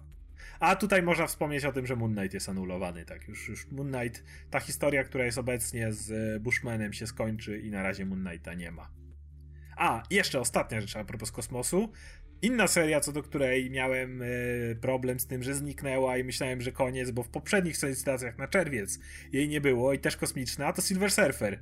I jestem niezwykle szczęśliwy, że w lipcu się pojawi, więc będzie miała po prostu miesiąc przerwy. Ale uwielbiam tą serię. Tutaj szybkie wtrącenie, w ostatnim odcinku Dawn Greenwood i Silver Surfer byli po dwóch końcach wszechświata, nie mogli do siebie wrócić w czasie, w którym Dawn Greenwood by to przeżyła, w sensie tyle by lecieli, że ona by się zestarzała i umarła, więc Surfer zaczął krzyczeć na Eternity, że tyle dla niego zrobił, a Eternity nic mu nigdy nie oddał i Eternity połączył palce i w ten sposób się spotkali. Więc ta seria po prostu, w której możesz nakrzyczeć na wieczność, a ona złączy dwa palce, żebyście się znaleźli obok siebie. No, kocham takie pomysły. Adam, dajesz. Spider-Man Deadpool 19 zeszyt, gdzie dostajemy bardzo otwarte nawiązanie do One More Day z...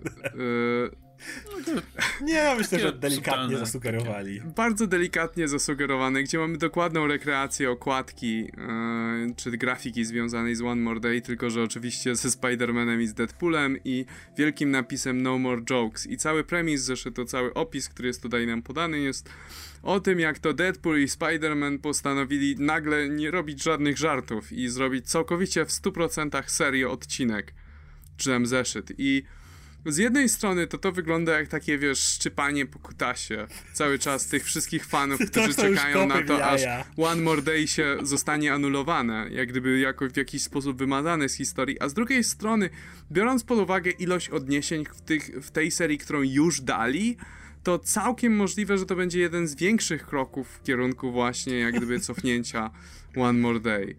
I ja mam bardzo mieszane uczucia, bo ja wciąż żyję pod wrażeniem, że to jest po prostu jeden wielki trolling. To jest kopanie po jajach. No. Że to jest, wiesz, takie właśnie kopanie po jajach fanów, którzy, wiesz, do tej pory mają o to ból dupy. I nie wiem, no mam nadzieję, że byłoby to bardzo dziwne, gdyby One More Day anulowano w serii Spider-Man Deadpool, a nie po prostu w Spider-Man, ale jak na razie dostaliśmy bardzo wiele przesłanek, że jest to możliwe. Jeszcze jest okładka Champions. Skład Champions się zmieni. Nie będzie sama Aleksandra, nie będzie Cyclopsa i nie będzie Kamali. I na okładce jest, można jakby ich los niejako poznać. Nad Kamalą jest napisane, że jest uwięziona, przy Cyclopsie jest napisane, że jest deportowany, ale gdzie do przeszłości? No, to jest jedyne miejsce, gdzie można go deportować, a sam Aleksander zaginął, co też jest interesujące. Natomiast za nich wejdzie nowy Patriot, który nie wiadomo kim jest, wejdzie Riri Williams, Ironheart, nowa Wasp i nowy Falcon, ten sidekick Kapitana Ameryki. Tak. Ten, który ma prawdziwe skrzydła i regenerację.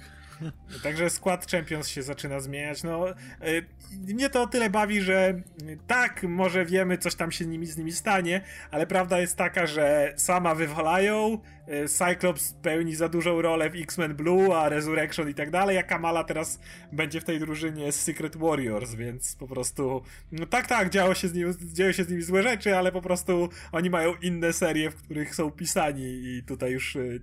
Tu ich nie potrzebujemy, czy coś takiego. Dla mnie to tak to wygląda. No ja chciałem powiedzieć jeszcze o przypadku Edge of Venomverse, dlatego że to jest coś, na co ja w sumie czekam, dlatego że bardzo lubię różne Elseworldy i różne alternatywne wersje różnych postaci i na przykład w przypadku tego, jak się pojawi Robbie Reyes, czyli Ghost Rider, no to bardzo, bardzo to jest interesujące, żeby zobaczyć jego w roli Venoma, czy zainfekowanego przez symbiont.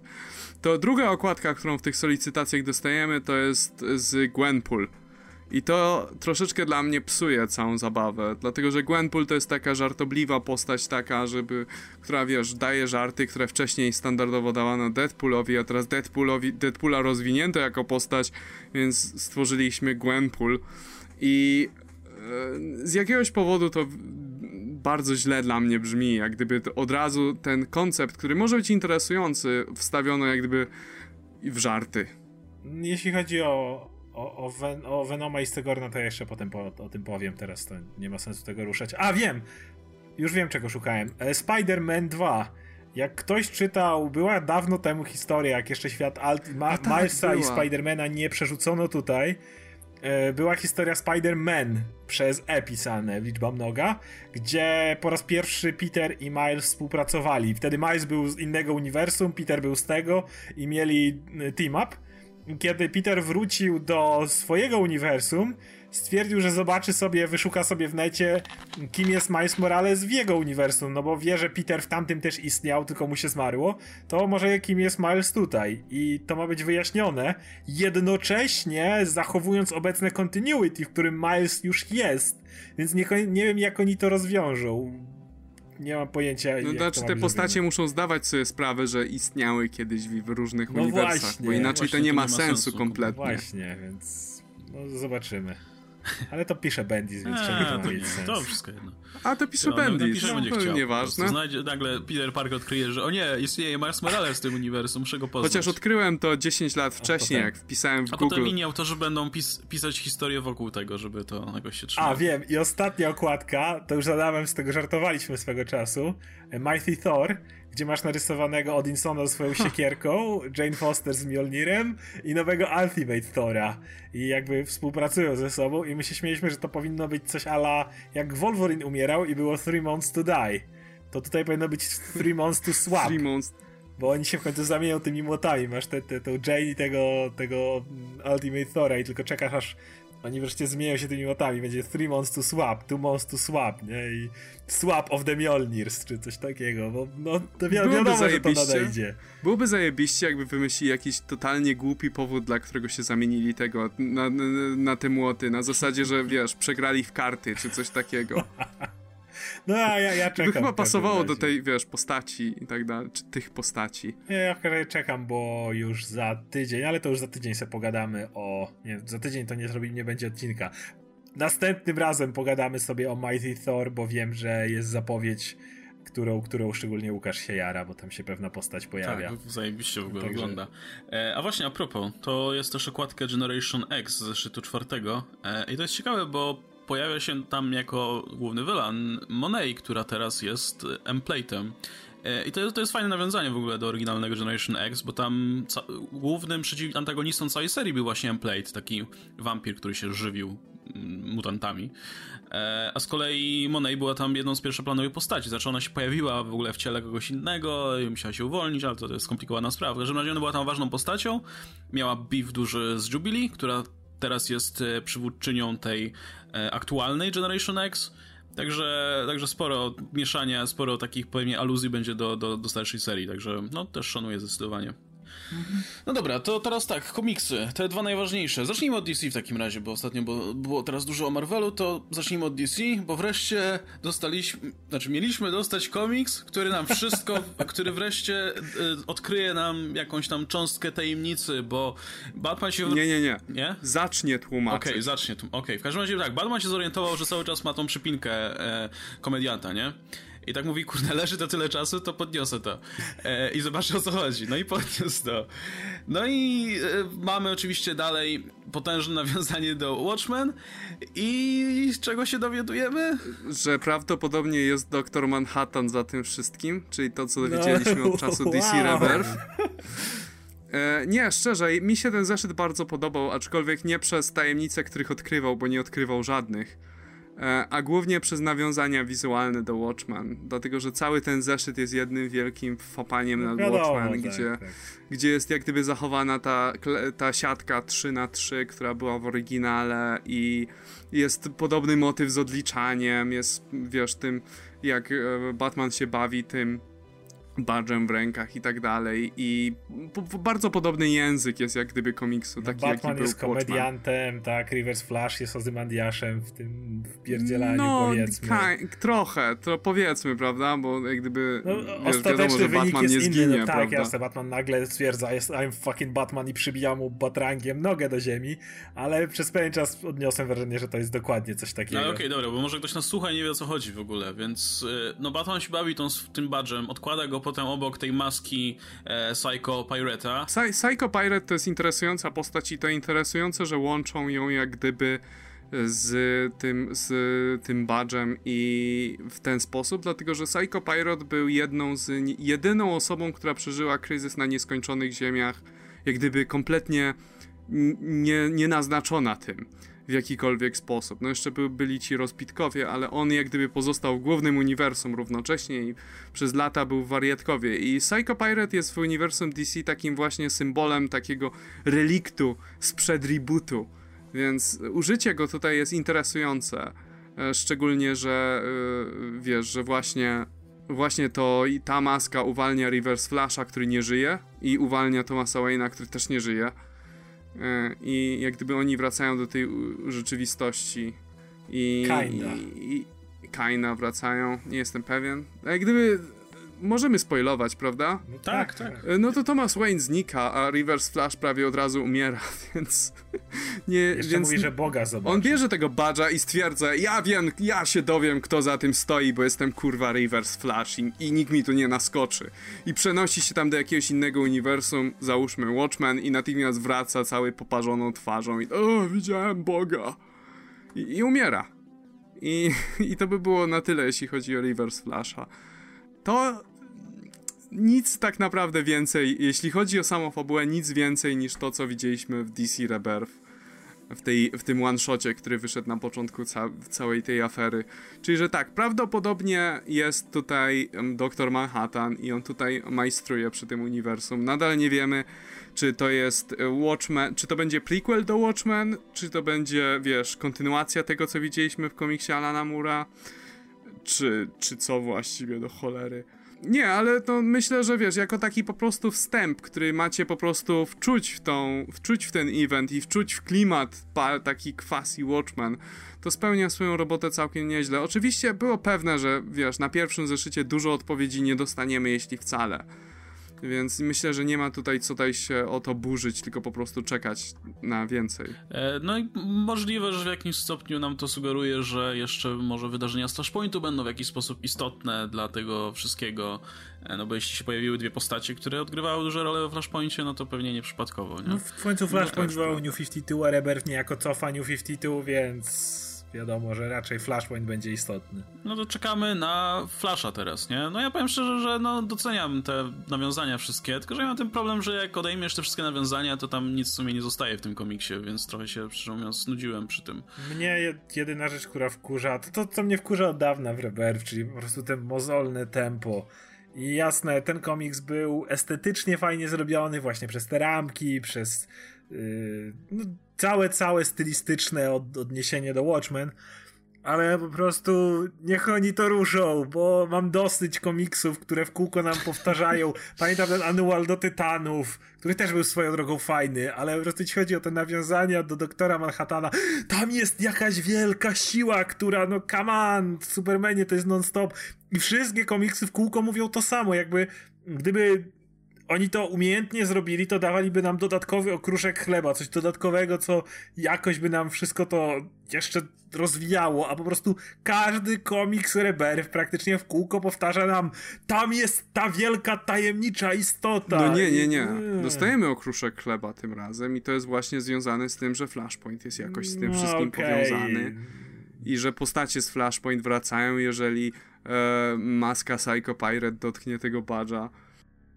Liczyłbym na to, że jednak po tak długim... Wiesz, pamiętaj o tym, że Psycho Pirate to jest postać, która nie istniała w New 52. Przynajmniej ja nie przypominam sobie go w jakiejkolwiek formie. Był w New 52? Ja nie pamiętam. On od czasu, kiedy umarł w tym, w Power Girl, to się chyba nie pojawił ani razu. I tutaj nagle się pojawia w Rebirth, bez żadnego wyjaśnienia, skąd się wziął i tak dalej. Jak się nazywała ta postać, która pomieszała w głowie Gotamowi? Której Hugo Psycho Pirate. No tak, i on się pojawił w Rebirth. No dopiero tak. Po momencie, kiedy zaczęło się Rebirth, To się pojawił Psycho Pirate, a w New 52 go nie było. Jeśli dobrze pamiętam. Może to sprawdzę, bo... Chociaż nie, była jakaś chujowa wersja, teraz widzę. Pojawił się w tej w tym Superboyu się pojawił, którego nie czytałem. Nie, to wiesz, nikt go nie czyta, nikogo to nie obchodzi prawdopodobnie. Mogę udawać, że się nie pojawił i nikt nie zauważy. No ale stwierdzam, że to była chujowa wersja, no. Jak z wieloma postaciami, no. Wyglądał jak męska wersja Madame Hydra.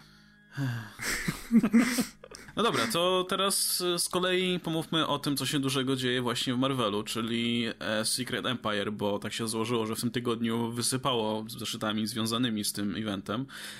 Dostaliśmy... Co było pierwsze? Pierwsze chronologicznie jest bodajże Thunderbolts, albo USA Avengers, albo dzieją się jednocześnie. No to zacznijmy może od USA Avengers, bo tam się nic dużego, szczerze mówiąc, nie dzieje. To co najważniejsze w zasadzie, czyli to, że mamy kapitana, Steve'a Rogersa, który przychodzi do Bobiego da Costy i generalnie pokazuje, jakiego dużego ma penisa.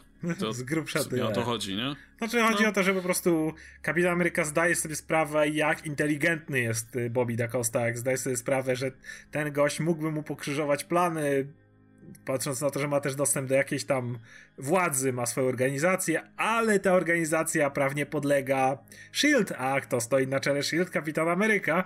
I idea jest po prostu taka, żeby Bobiemu namieszać w głowie na tyle, żeby nie zdążył się przygotować, powiedzmy. I to działa, jakby Kapitan Ameryka tam mówi, że docenia ten intelekt, wie, że Bobby jest bardzo inteligentny, że byłby parę kroków do przodu, ale jakby ta cała rozmowa spowoduje, że Bobby będzie zastanawiał się nad kontrą NATO, a nie będzie zastanawiał się nad Secret Empire jakby i to dopóki nie walnie go w twarz, więc to jest z grubsza tyle. Na koniec zeszytu go walnęło w twarz. Walnęło go w twarz, tak. I dokładnie bo tak na końcu jest. Po prostu patrzy na monitorach, jak po kolei wszystko się... No jak dzieje się to wszystko, co się dzieje właśnie na starcie tego eventu. I jest kompletnie nieprzygotowany. No przynajmniej tak wygląda. Nie? No, tymczasem jeszcze reszta jakby ekipy jest roznoszona, bo wiemy, że tutaj generał Maverick zaraz będzie miał...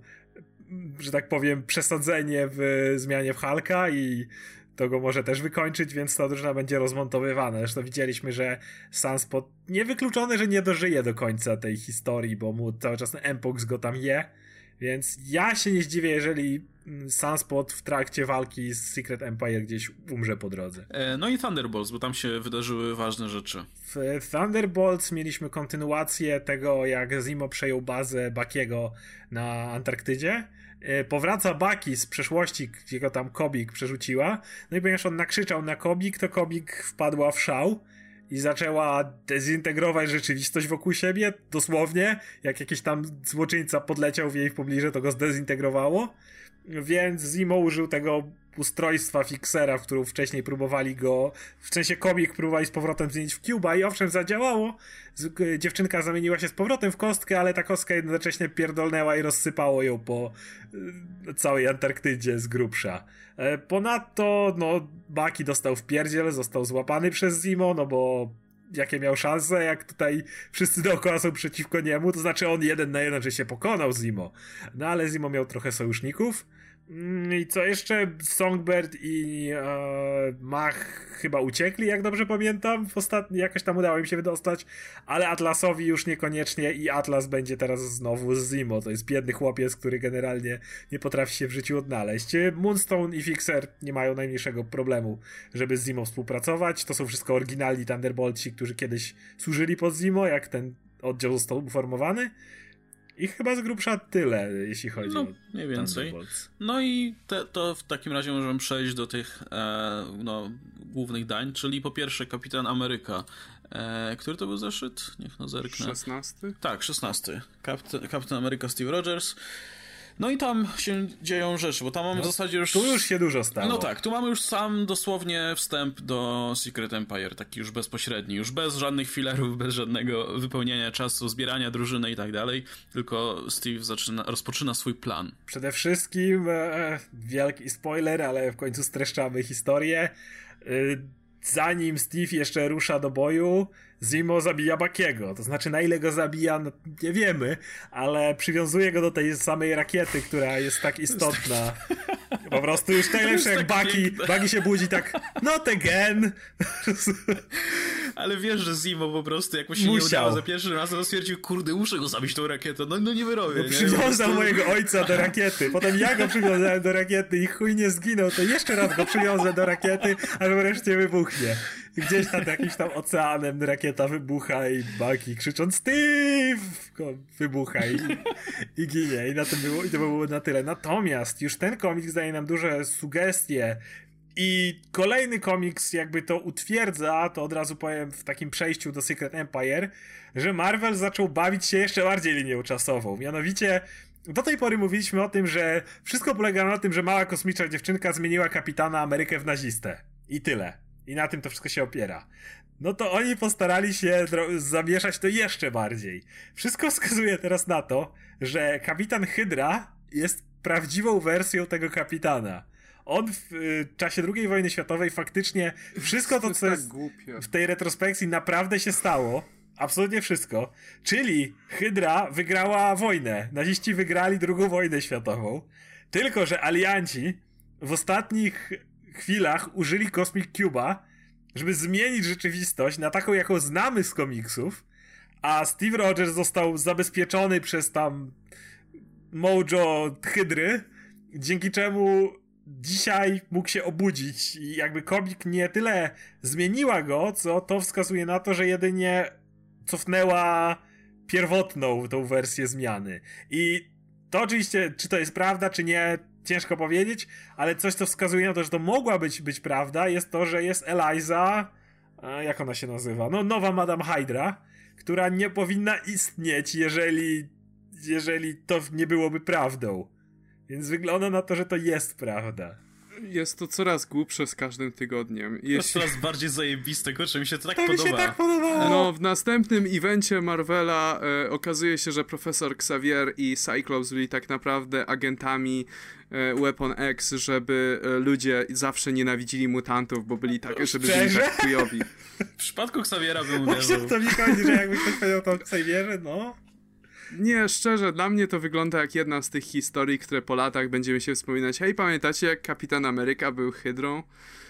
Czy to nie było głupie? Wiesz, na zasadzie jak dzisiaj się pamięta Wolverina bez nosa, czy coś w tym stylu. Dlatego, że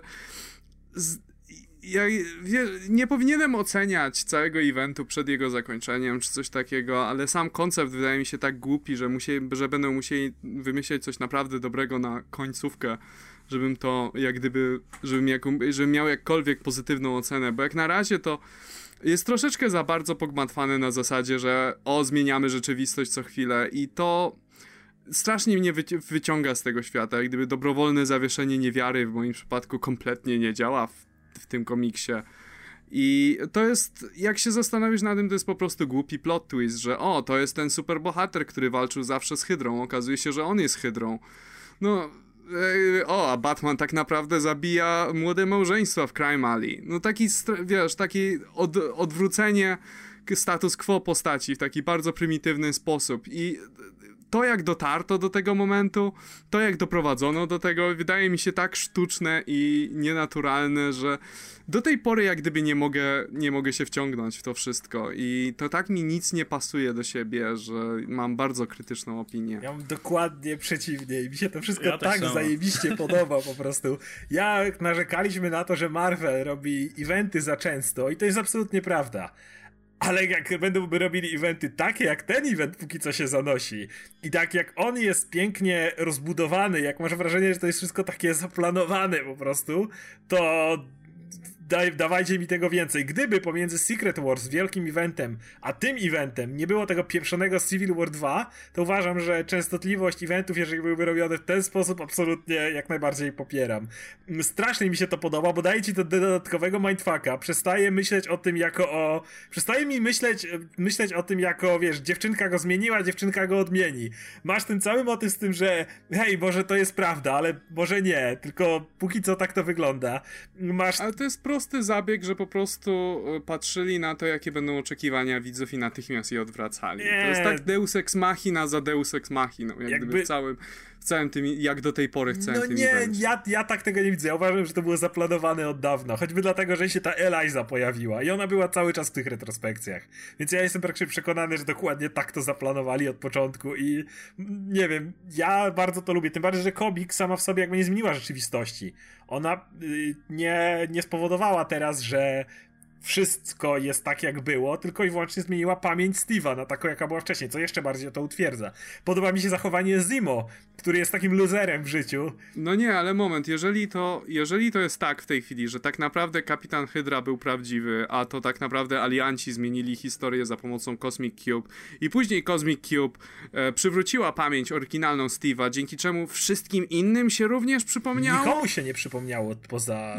A Zimo się przypomniało. Nie przypomniało, właśnie to było najlepsze. No nie, Zimo jest takim luzerem. Wszystko. Dokładnie, Zimo jest takim luzerem, że on absolutnie nie pamięta tego. Się Steve tłumaczył to Zimo. Masz fizycznie, jak on mówi do Buckiego, zanim go wysyła na tej swojej rakiecie. I Bucky mówi mu, że to jest wszystko nieprawdziwe. A Zimo mówi, że... Bo Zimo mówi mu o tym, że Bucky zabił jego ojca i tak dalej, a Bucky mówi, przecież ja nie zabiję twojego ojca. Przecież nie tak to pamiętasz. To nie jest prawdziwa wersja wydarzeń. No co Zimo odpowiada? Okej, spoko, jak nie jest... to upewnimy się, że będzie. Na zasadzie Zimo tego nie pamięta, ale kiedy Steve mu opowiedział całą tą historię, Zimo uznał, że ona jest tak dużo lepsza. To jest taki loser, który jak dowiedział się, że jeżeli ta wersja wydarzeń byłaby prawdziwa, to miałby Steve'a, który go tak bardzo kocha, miałby takiego super przyjaciela, miałby tą swoją rodzinę, to on woli, żeby ta wersja wydarzeń była prawdziwa, bez względu na to, która faktycznie jest prawdziwa. Zimo to wprost mówi. Aczkolwiek to wciąż zostawia drogę, że to jest wszystko bullshit wymyślony przez Kobik. I może być, ale dla Zimo to nie przeszkadza. I Zimo daję sobie z tego sprawę. W tym komiksie masz fizycznie masz, dosłownie masz napisane, jak Zimo mówi, jeżeli to nie jest prawda, to zrobimy, że to będzie prawda. No tak. Więc Zimo nie pamięta tego. On po prostu chce w to wierzyć, co uważam też jest fajne. Jasne, to dalej może się okazać. Cały czas trzeba pamiętać, że to wciąż jest historia opowiadana jakby z perspektywy kapitana, nie? Więc tak naprawdę też nie mamy pewności nigdy, czy to się faktycznie wszystko wydarzyło, czy tylko on to w ten sposób widzi. A jeśli on to w ten sposób widzi, to dlaczego? I tak dalej. Ale no mi się na razie to podoba, kurczę, mi się... Masa rzeczy, które mi na początku zgrzytały i w trakcie czytania w zasadzie zgrzytały i zastanawiałem się, gdzie to pójdzie, to jakby powoli z każdym z tych zeszytów, z każdym tym zwrotem akcji i tak dalej się to odkręcało. No, na przykład ten motyw, gdzie w tym The Oath, gdzie Steve mówił o sobie w dwóch osobach jakby, nie? Gdzie mówił, że byłem inny i tak dalej. No to teraz ma to sens, bo już wiadomo, o co chodziło, nie? Kiedy on się dowiedział tak naprawdę o swoich prawdziwych wspomnieniach i tak dalej. Jakby to... Też mam wrażenie, że to jest zaplanowane, nie wiem, może faktycznie dobrze udają, ale ja mam cały czas wrażenie, że to faktycznie jest całkiem nieźle zaplanowane póki co. I o tym jeszcze nie powiedzieliśmy, najbardziej mi się z tego wszystkiego podobało, to właśnie nawet nie w Secret Empire, tylko no w zasadzie w obu, to jak fajnie Steve wykonywał po kolei kolejne stopnie tego planu, to było mega po prostu, jak tak zaczął wyłączać... Znaczy, to było, to mówimy już równocześnie o Secret Empire. Ja jeszcze przed Secret Empire chcę wtrącić, że jeszcze w samym Kapitanie znowu genialny występ ma Taskmaster i Black Ant. To, że Spencer o nich nie zapomina, jak Taskmaster. Taskmaster zachowuje się mniej więcej jak Adam teraz i wychodzi Taskmaster i tak... Hail Hydra, dobra, to nigdy nie przestanie być dziwne. I potem albo dzwoni Black Ant i hi, weird Captain Hydra guy. Więc oni się tak zachowują. Masz Adam piękny punkt odniesienia, jeśli chodzi o bohaterów. Nie, to oni są dla mnie perfekcyjnym punktem odniesienia. Ja też kompletnie nie rozumiem tego, ale ja nie rozumiem też, co jest tak interesującego w tej historii, dlatego, że dla mnie to jest po prostu jak gdyby proste zabiegi scenariuszowe, że taki wywoływanie szoku na siłę u czytelnika, że o, tego się nie spodziewałeś, a masz. No, nie wiem, i cały czas takie proste zeskakiwanie czytelnika przez dawanie takich najmniej oczywistych rozwiązań, ale też bez troski o to, czy to ma sens, czy to jest powiązane w jakiś sposób. W najgorszym wypadku wyciągniemy do tego komik, czy coś w tym stylu. Ale właśnie to nie wygląda w ten sposób, że wyciągają ci komik po prostu, jak jest jakiś problem, bo to praktycznie wiele tych rzeczy wynika faktycznie z siebie i one były prowadzone od samego początku. Te wątki tak zaczęły jeszcze jak sam zaczynał swoją serię i miałeś konflikt ze Steve'em i motyw właśnie z komik i tak dalej i Marię Hill i tak naprawdę to wszystko się ciągnie aż do teraz i te wszystkie wątki są kontynuowane. Nie mam wrażenia, żeby coś wyskakiwało z tak. To jest planowane od początku serii Captain America Steve Rogers. Jeszcze wcześniej. Z tym się zgodzę. Jeszcze wcześniej. Nie sądzę, żeby dużo wcześniej. Jak gdyby myślę, że w tym momencie... W najgorszym razie to myślę, że ciut wcześniej jak Pleasant Hill było. Tak. No, być może Pleasant Hill do tego jeszcze, ale wydaje mi się to wszystko tak bardzo sloppy. Jak gdyby nie lubię kiedy jakaś duża zmiana, i brzmi to jak hipokryzja ze strony fana DC, ale nie lubię, jak duża zmiana jest dokonywana po prostu przez jakieś magiczne mambo jumbo, które nagle bum i zmienia rzeczywistość i teraz mamy wielką dramę i to... Nadal nie mam pojęcia, co o tym myśleć. Jeśli chodzi o sam zeszyt, Secret Wars 0 to jest solidne rozpoczęcie eventu, bo chciałbym powiedzieć coś o samym, bo do tej pory mówiłem o samym koncepcie eventu i całym premis, a chciałem powiedzieć też o samym zeszycie, bo sam zeszyt mi się podobał. Faktycznie widać to, jak kapitan Hydra przeprowadza ten plan konsekwentnie po kolei i ładnie jak gdyby zrobił w konia Captain Marvel, jak wszystkich właściwie zrobił w konia w tym zeszycie. I to jest bardzo efektywny, mocny start eventu. Jeżeli to poprowadzą później dobrze i będzie satysfakcjonujące zakończenie, no to wycofam się jak gdyby z mojej krytyki, ale jak na razie tego nie widzę jakby w takiej szerszej skali. Bo chcę też zaznaczyć, że mówiłem o całym evencie, niekoniecznie o tym konkretnym zeszycie. Jeśli chodzi o Secret Empire, to właśnie jak wspomniałem, na dłuższą metę, jeżeli non-stop wszystkie komiksy są powiązane przez taki event, to jeżeli to się dzieje zbyt często, patrz Civil War, to nie jest dobre. To prawdopodobnie jest jeden z powodów, dla których sprzedaż Marvela mocno spadła. Ale od czasu do czasu, jak ja to kocham, po prostu czytasz tę serię i teraz wiesz, że Captain Marvel, w ogóle może powiedzmy, co się stało, bo Steve Rogers... No właśnie, bo ja tak zacząłem, przeskoczyłem niepotrzebnie za wcześnie do tego Secret Empire, jakby co, to tak, Captain America 16 omówiony i teraz przechodzimy w miarę płynnie do Secret Empire 0. Tak, więc Steve Rogers od jakiegoś czasu sprzeczał się z Carol Danvers, bo Carol Danvers chciała zbudować tarczę, barierę, która osłaniała ziemię, której plany przyniosła Maria Hill.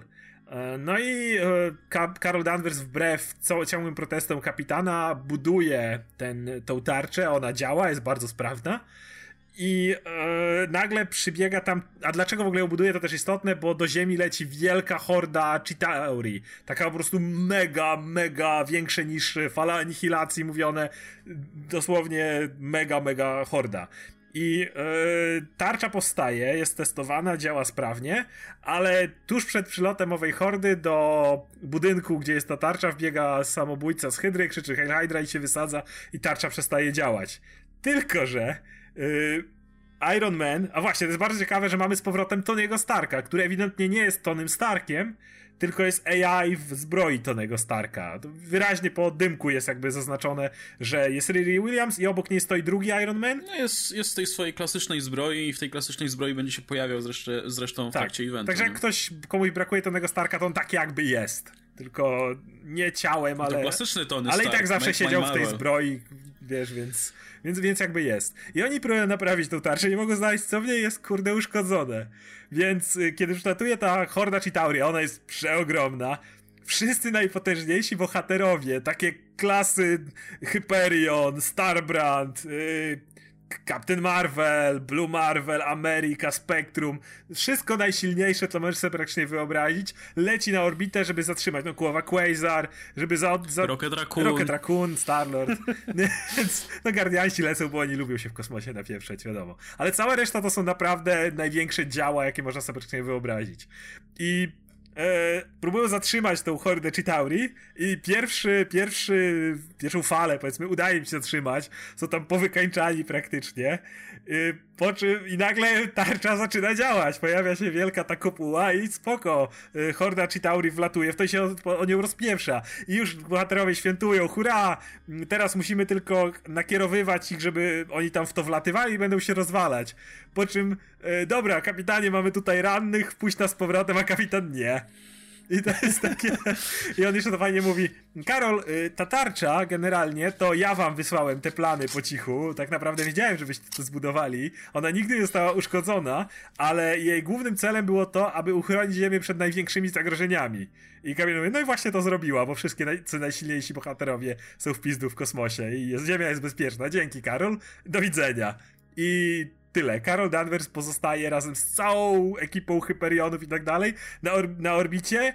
W ich stronę leci dalej mega fala Chitauri, bo to dopiero był kawałeczek po prostu tej hordy. Za sobą mają Ziemię, do której nie mogą się dostać, więc oni, i jest najlepsze, że oni już nie walczą o to, żeby ochronić Ziemię. Ziemia już jest bezpieczna.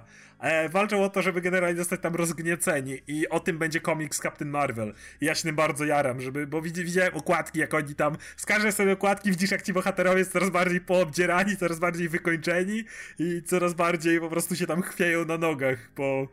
nie wiem, mają jakąś stację, pewnie gdzieś na Blue Area of the Moon polecą, bo to najbliższe miejsce, gdzie mogą jakkolwiek odpocząć, no ale tak, to mnie bardzo jara. Natomiast samym Secret Empire to jeszcze nie koniec. Steve Rogers również przez Zemo wysyła tych wszystkich super przyjaciół, których Zemo zebrał w tej swojej kolorowej serii, tych wszystkich swoich Masters of Evil do Nowego Jorku, więc Nowy Jork, nie Manhattan, jest zaatakowany przez wszystkich możliwych praktycznie wilanów, więc super bohaterowie jak Luke Cage, Doctor Strange, no są super takie...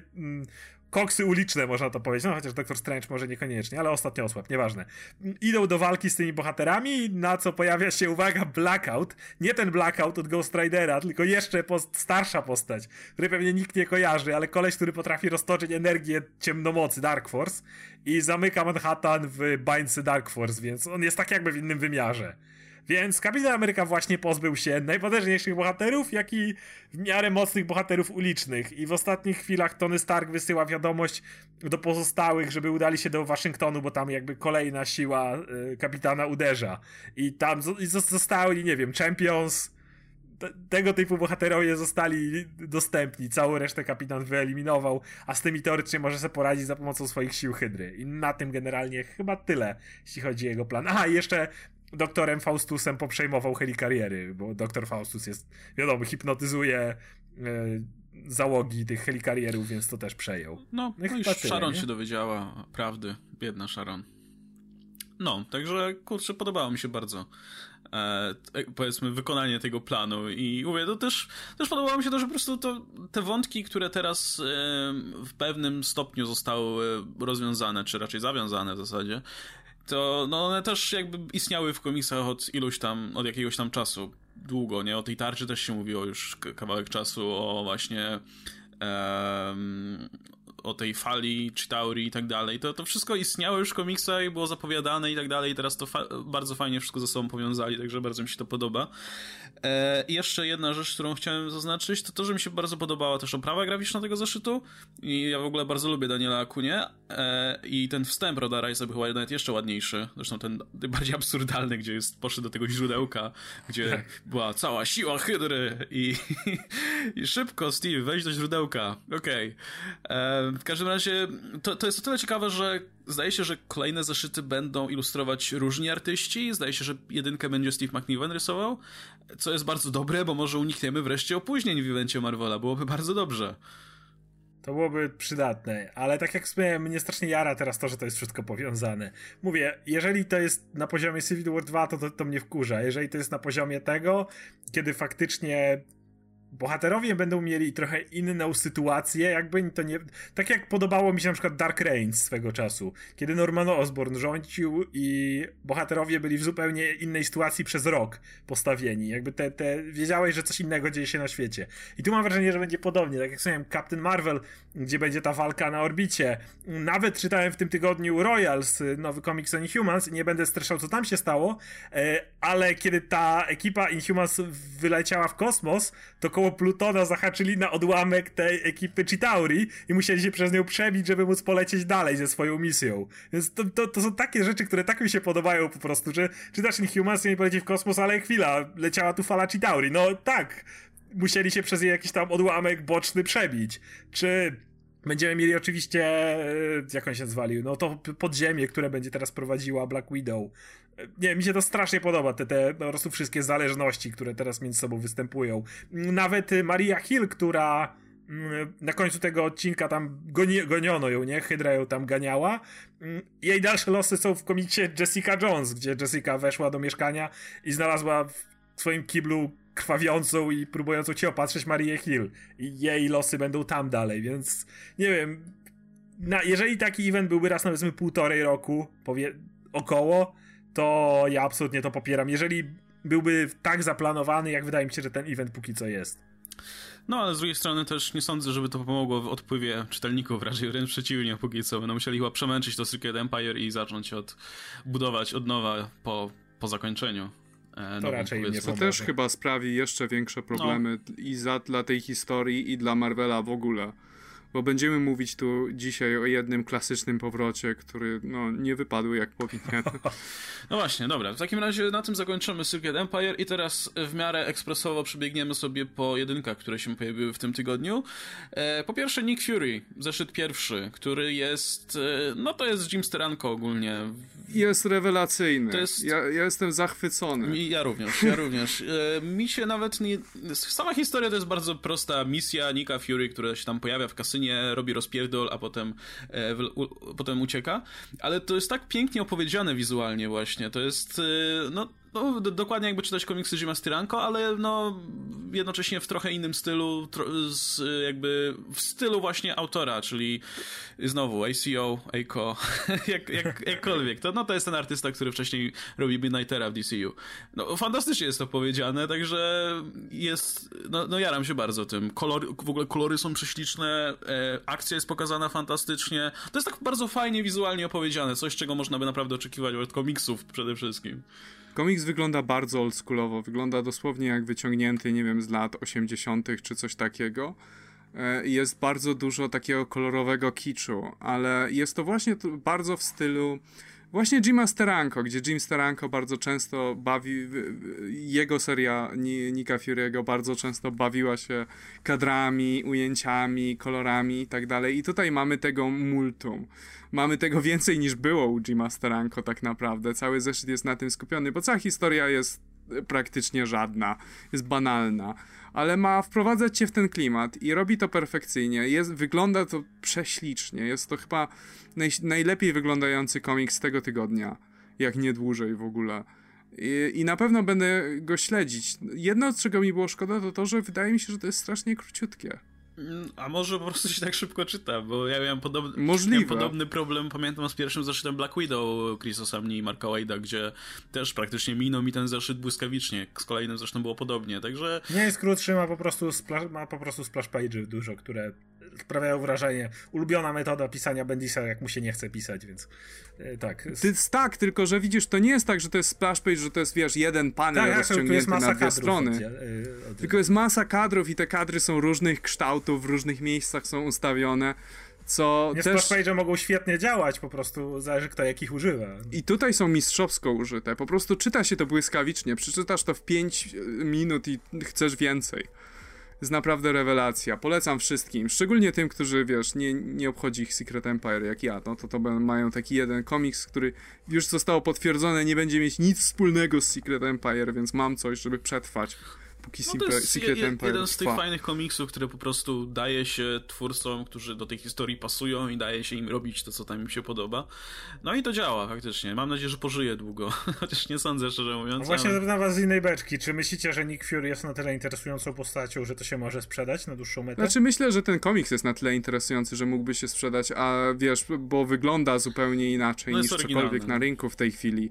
Jest bardzo oryginalny i to jest coś, co może się sprzedać bardzo dobrze albo kompletnie beznadziejnie i nikogo to nie będzie obchodzić, więc czas pokaże po prostu. Okej, dobra. To Monsters Unleashed, chyba tylko Oscar to czytał. Tak, całkiem podobał mi się ten pierwszy numer. Przy mnie ja nie skończyłem poprzedniego eventu, ale wiem jak się skończył, bo to jest bezpośrednia kontynuacja. Ten Kid Cage został umieszczony na wyspie oddzielnej z jego rodziną i teraz nad tą wyspą czuwa Shield, prawda? I on ma tam naukę w domu, Herbie go uczy, wykopali skądś tego Herbiego. To jest powiedziane, że Parker Industries go przysłało. Natomiast komiks jest o tyle uroczy, że on się zaczyna od ataku tej Animax, to jest ta mutantka, która tworzy z powietrza potwory. No i ona rozpieprza potwory, rozpieprza miasto, mówi jakaś zajebisa przy tworzeniu potworów i nagle znikąd pojawia się 5 potworów tego kadawę, tego Kid Kaiju. I one są takie ogromne wielkości budynków, więc oczywiście walka kończy się raz, dwa, nawet jest off-panel ta walka, ale nie to jest ważne, tylko że przyjeżdża pani z Damage Control do tamtego i mówi, żeby on nie pomagał aresztować superwilanów, bo jak on pomaga, to on wysyła swoje potwory, a one są wielkości budynków. I tą Animax już zatrzymywano w przeszłości bez takiej rozpierdówy. I jak może póki nie ma wielkiego kryzysu na świecie, gdzie wielkie potwory chcą zniszczyć świat, to może niech on się nie angażuje, bo inaczej no, zniszczenia są za duże. I świetne jest to, że ona mówi jeszcze o tym, no bo wiesz, masz tu takie mega potwory i widzisz ten dom i wokół niego 5 takich ogromnych potworów, które tak się nachylają i podsłuchują to, co oni tam gadają w środku, wygląda tak fajnie. No i jeszcze jest Elsa Bloodstone, która jest jego osobistym bodyguardem i z nim działa, ale główny plot, to jest większość komiksu o tym, jak on sobie żyje, jak on sobie chce ułożyć życie, on chciałby pomagać, ale no nie bardzo może, bo nie mógłby, wiecie, powstrzymać napadu na bank bez rozpieprzenia 3 dzielnic. I komiks jest o tym, że była ta królowa, tak, Monsters Unleashed, co przyleciała i została rozwalona, ale nie wiadomo, czy z jej tej rasy więcej potworów gdzieś tam się nie rozlazło. Jest zaatakowany statek, taki, no, pływający, nie kosmiczny, i przez wielkiego jakby krakena, no i że o kurde, tutaj potwór, trzeba pomóc, załatwimy go, pojawiają się inne potwory znikąd i o kurde, zostaliśmy wrobieni, ale jak? Te potwory nie powinny móc myśleć. One przecież nie ma królowej, więc one powinny być dzikie. Ale ktoś nimi steruje i nagle otwiera się paszcza tego krakena i w środku siedzi Moleman. I Moleman teraz kontroluje te potwory, ale na czym polega twist? On nie jest sam. Uformowała się nowa inteligencja. To jest ta drużyna tych superinteligentnych wilanów, która jest, uwaga, takie gwiazdy jak MODOK 2.0, The Mad Thinkerer, The Leader, a także Mr. Sinister. O, okej, to już będę czytał. Tak, ale Mr. Sinister znowu ma długie włosy. Nie sądzę, że to się trzymało na rynku zbyt długo, szczerze mówiąc. Nie. A to jest taki ciąg dalszy tego monster mashupu po prostu. Wiesz, jest ocean, w którym napieprzają się wielkie potwory z wielkimi potworami. Tyle. Ale jest to naprawdę uroczo napisane pod tym względem. I wiesz, że to będzie... Jak jest Mr. Sinister i MODOK w jednej drużynie? No, wiesz, że to nie będzie zbyt poważne. To dobra, to jeszcze jak mówimy o ważnych rzeczach, powiedzmy, to jakbyś mógł nam streścić, jakie jest status quo obecnie Deadpoola i jego małżeństwa z Shiklą, bo zdaje się, że się skończył ten ich śmieszny event. Tak, się skończył. W skrócie, rozstali się. No. Było tak, że dobra... ten Deadpool powiedział po Drakule, żeby Drakula podał, żeby wampiry się zaczęły bić z potworami, żeby Szykla wszystkim nie władała. Drakula to załatwił, ale szybko się Szykli oświadczył. Okej. Szykla to zaakceptowała, pojawił się Mephisto, udzielił ślubu, rzucając 3 odniesienia do One More Day, bo to w końcu musiał. Było na zasadzie, wiecie, ja zwykle rozwalam takie rzeczy, a nie je łączę. Okej, to jedno małżeństwo, za którym mogę stanąć, i Spider-Man, co on mówi, co ma na myśli, nie rozumiem. Więc, no, jasne. Po czym, ale w tym czasie duch Benjamina Franklina namawia wszystkie potwory i wampiry, żeby miały demokrację i nie dały się rządzić, że Dracula ich tylko wykorzystuje. Więc potwory stwierdzają, o spoko, dobra, to będziemy mieć demokrację. Przychodzi Dracula i Shikla i oni mówią, no nie chcemy was słuchać, będziemy tu mieć demokrację, bo Benjamin, jakoś powiedzieli, bo George Washington nam tak powiedział. Ale jestem Benjamin Franklin, jestem na stówkach.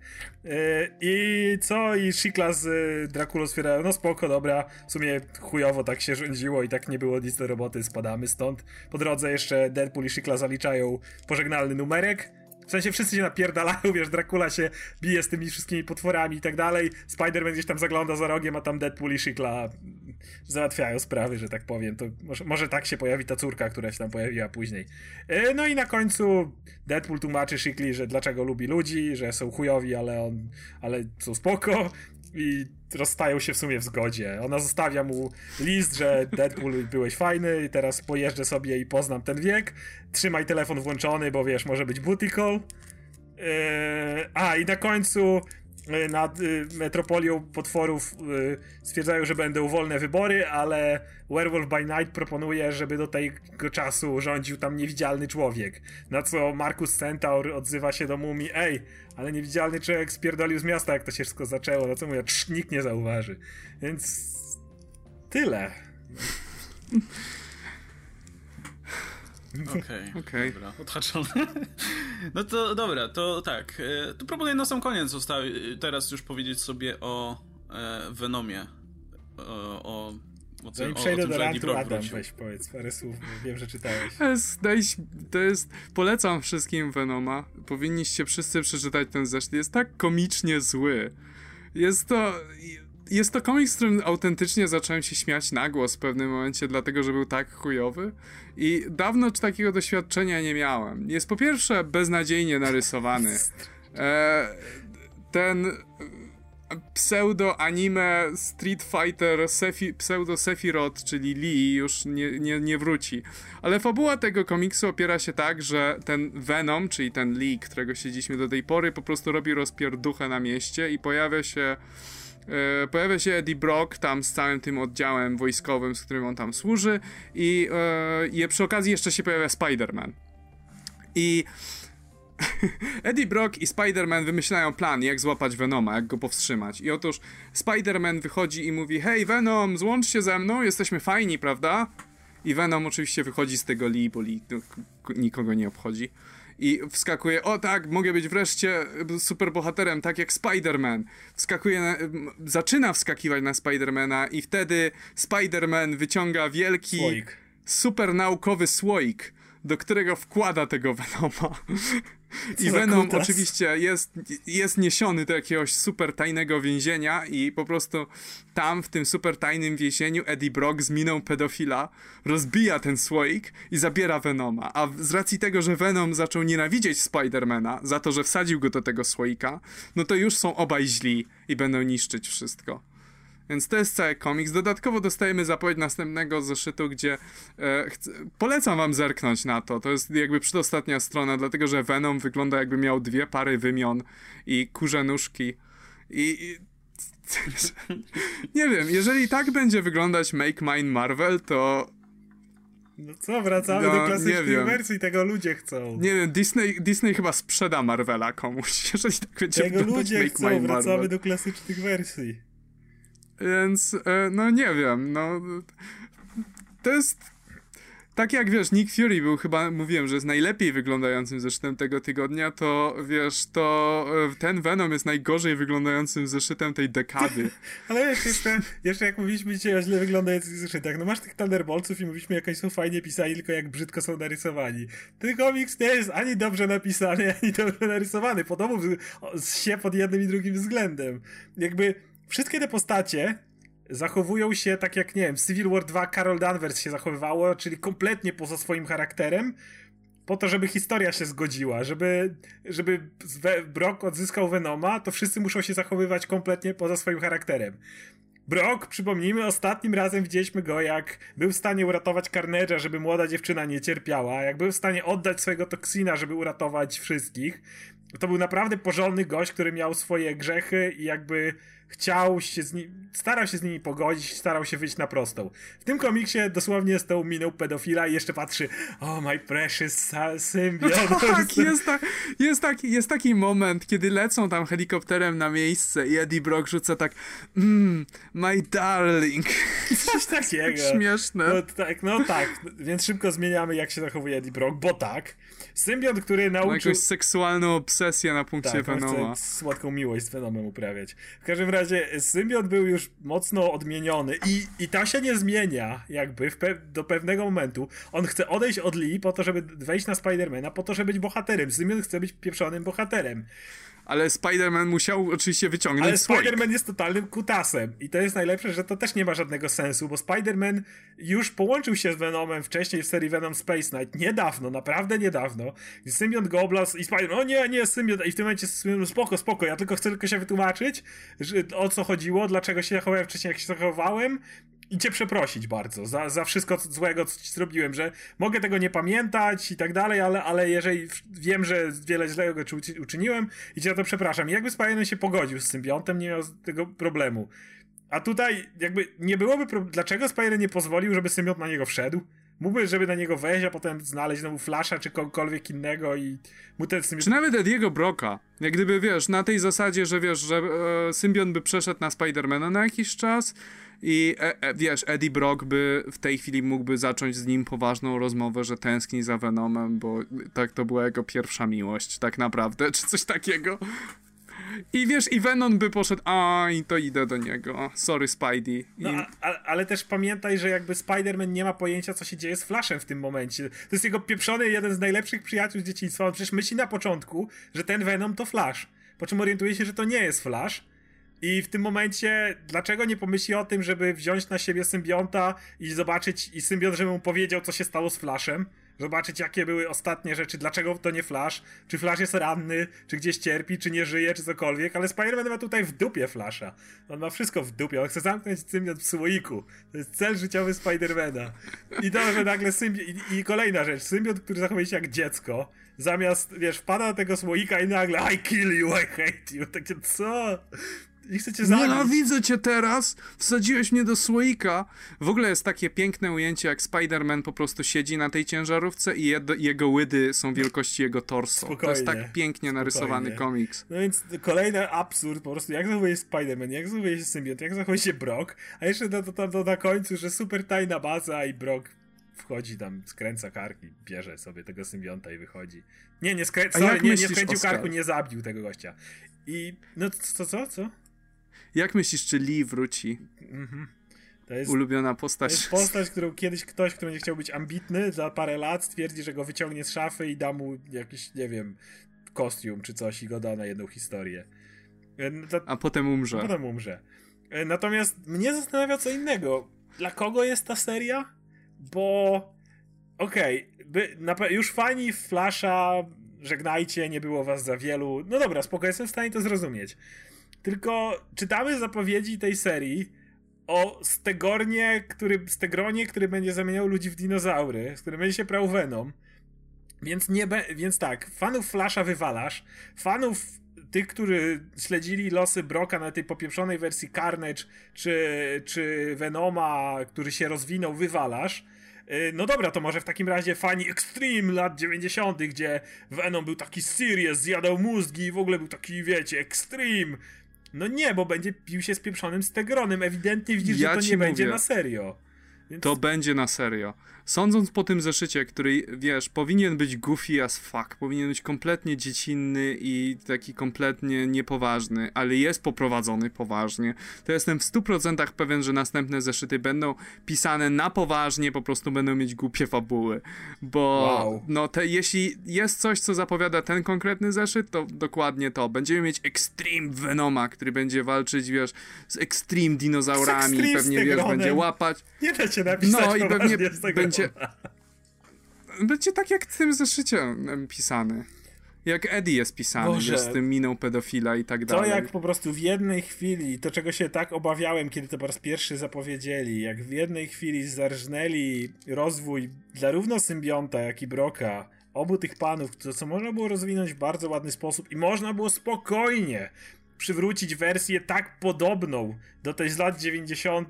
i tej, której Brock staje się takim właśnie Punisherem czy Moon Knightem, gościem, który, wiesz, jest w stanie kogoś mocno pobić, może nawet zabić, może nawet mógłby znowu przekonać symbionta, że jednak zabijanie tych skurwieli, co, nie wiem, gwałcicieli i tak dalej jest w porządku, czy coś w tym rodzaju, wiesz, być takim Punisherem trochę. Dało się to spokojnie napisać na masę sposobów, żeby ich z powrotem połączyć, nie wyrzucając do śmietnika wszystkiego, kim oni byli. Ale... hej, lepiej niech Spider-Man chce wsadzić symbiont do słoika, a Venom będzie chciał... mówił o swoim darling i niech to będzie brzydkie jak noc. Ja tej serii już nie będę czytał. To jest naplucie w twarz po prostu fanom i czegokolwiek, kogokolwiek, bo naprawdę nie wierzę, że fani klasycznego Broka stwierdzą, o, to był dobry komiks, to był komiks taki jak te klasyczne historie Broka, co czytałem, bo ja czytałem wszystkie historie Lethal Protector w latach 90., znaczy czytałem z lat 90., bo do Polski nie doszły. To nie jest klasyczny Brok, więc sorry, ale... Ja będę czytać. Ja na pewno będę czytać, bo mnie ten komiks autentycznie rozbawił w taki zły sposób. Chyba jako takie guilty pleasure to może, ale... No, także jeżeli tak jak mówię, jeżeli to ma być zapowiedź Make Mine Marvel i inne powroty mają być przeprowadzone w ten sposób, kiedy ani nie będzie szacunku dla tego, kim ta postać stała się do dzisiaj, ani szacunku tak naprawdę dla starych fanów, bo tak jak mówię, to nie jest Brock i Venom, który może się spodobać klasycznym fanom, poza faktem, że to jest Brock Venom. Jakby nic w tym więcej nie ma klasycznego. On w żaden sposób się nie zachowuje jak klasyczny Eddie Brock. No to niech spierdalają z tym Make Mine Marvel po prostu. No nie, ja nawet się nie zabieram za to, bo ja nie jestem w stanie po prostu czytać komiksów ilustrowanych przez Sandowala. To po prostu nie mogę. Nie jestem w stanie. Jeszcze gdyby ten komiks był naprawdę bardzo dobry, jak New Avengers chociażby swego czasu, to przebrnąłem przez to ledwo. Ale tutaj, tak ostatnio próbowałem jakiś zeszyt czy dwa zeszyty temu i nope, nie, dzięki. Ale wiesz, to jest taki problem, że to jest nawet dół i jak na Sandowala. W sensie, wiesz, czytałem inne jego komiksy i nie wyglądały aż tak źle. Czy ja wiem? Wyglądają konsekwentnie źle. No cóż. Ja pamiętam jak New Avengers i było brzydkie jak noc, ale wydaje mi się, że to jest jeszcze brzydsze.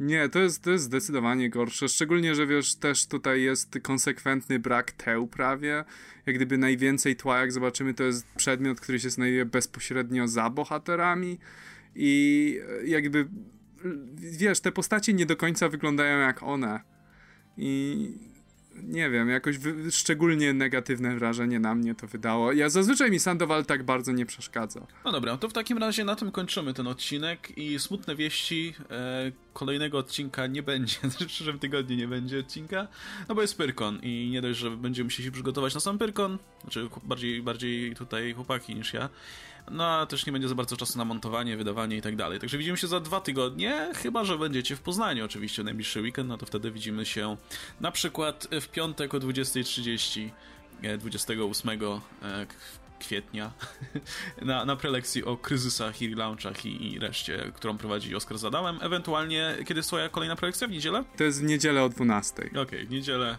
No dobra, to w takim razie żegnamy się. Dzięki wielkie za uwagę. Ze mną był Adam Antolski, Uncle Mruwa. Hej wszystkim. I Oskar Rogowski, Komiksomaniak.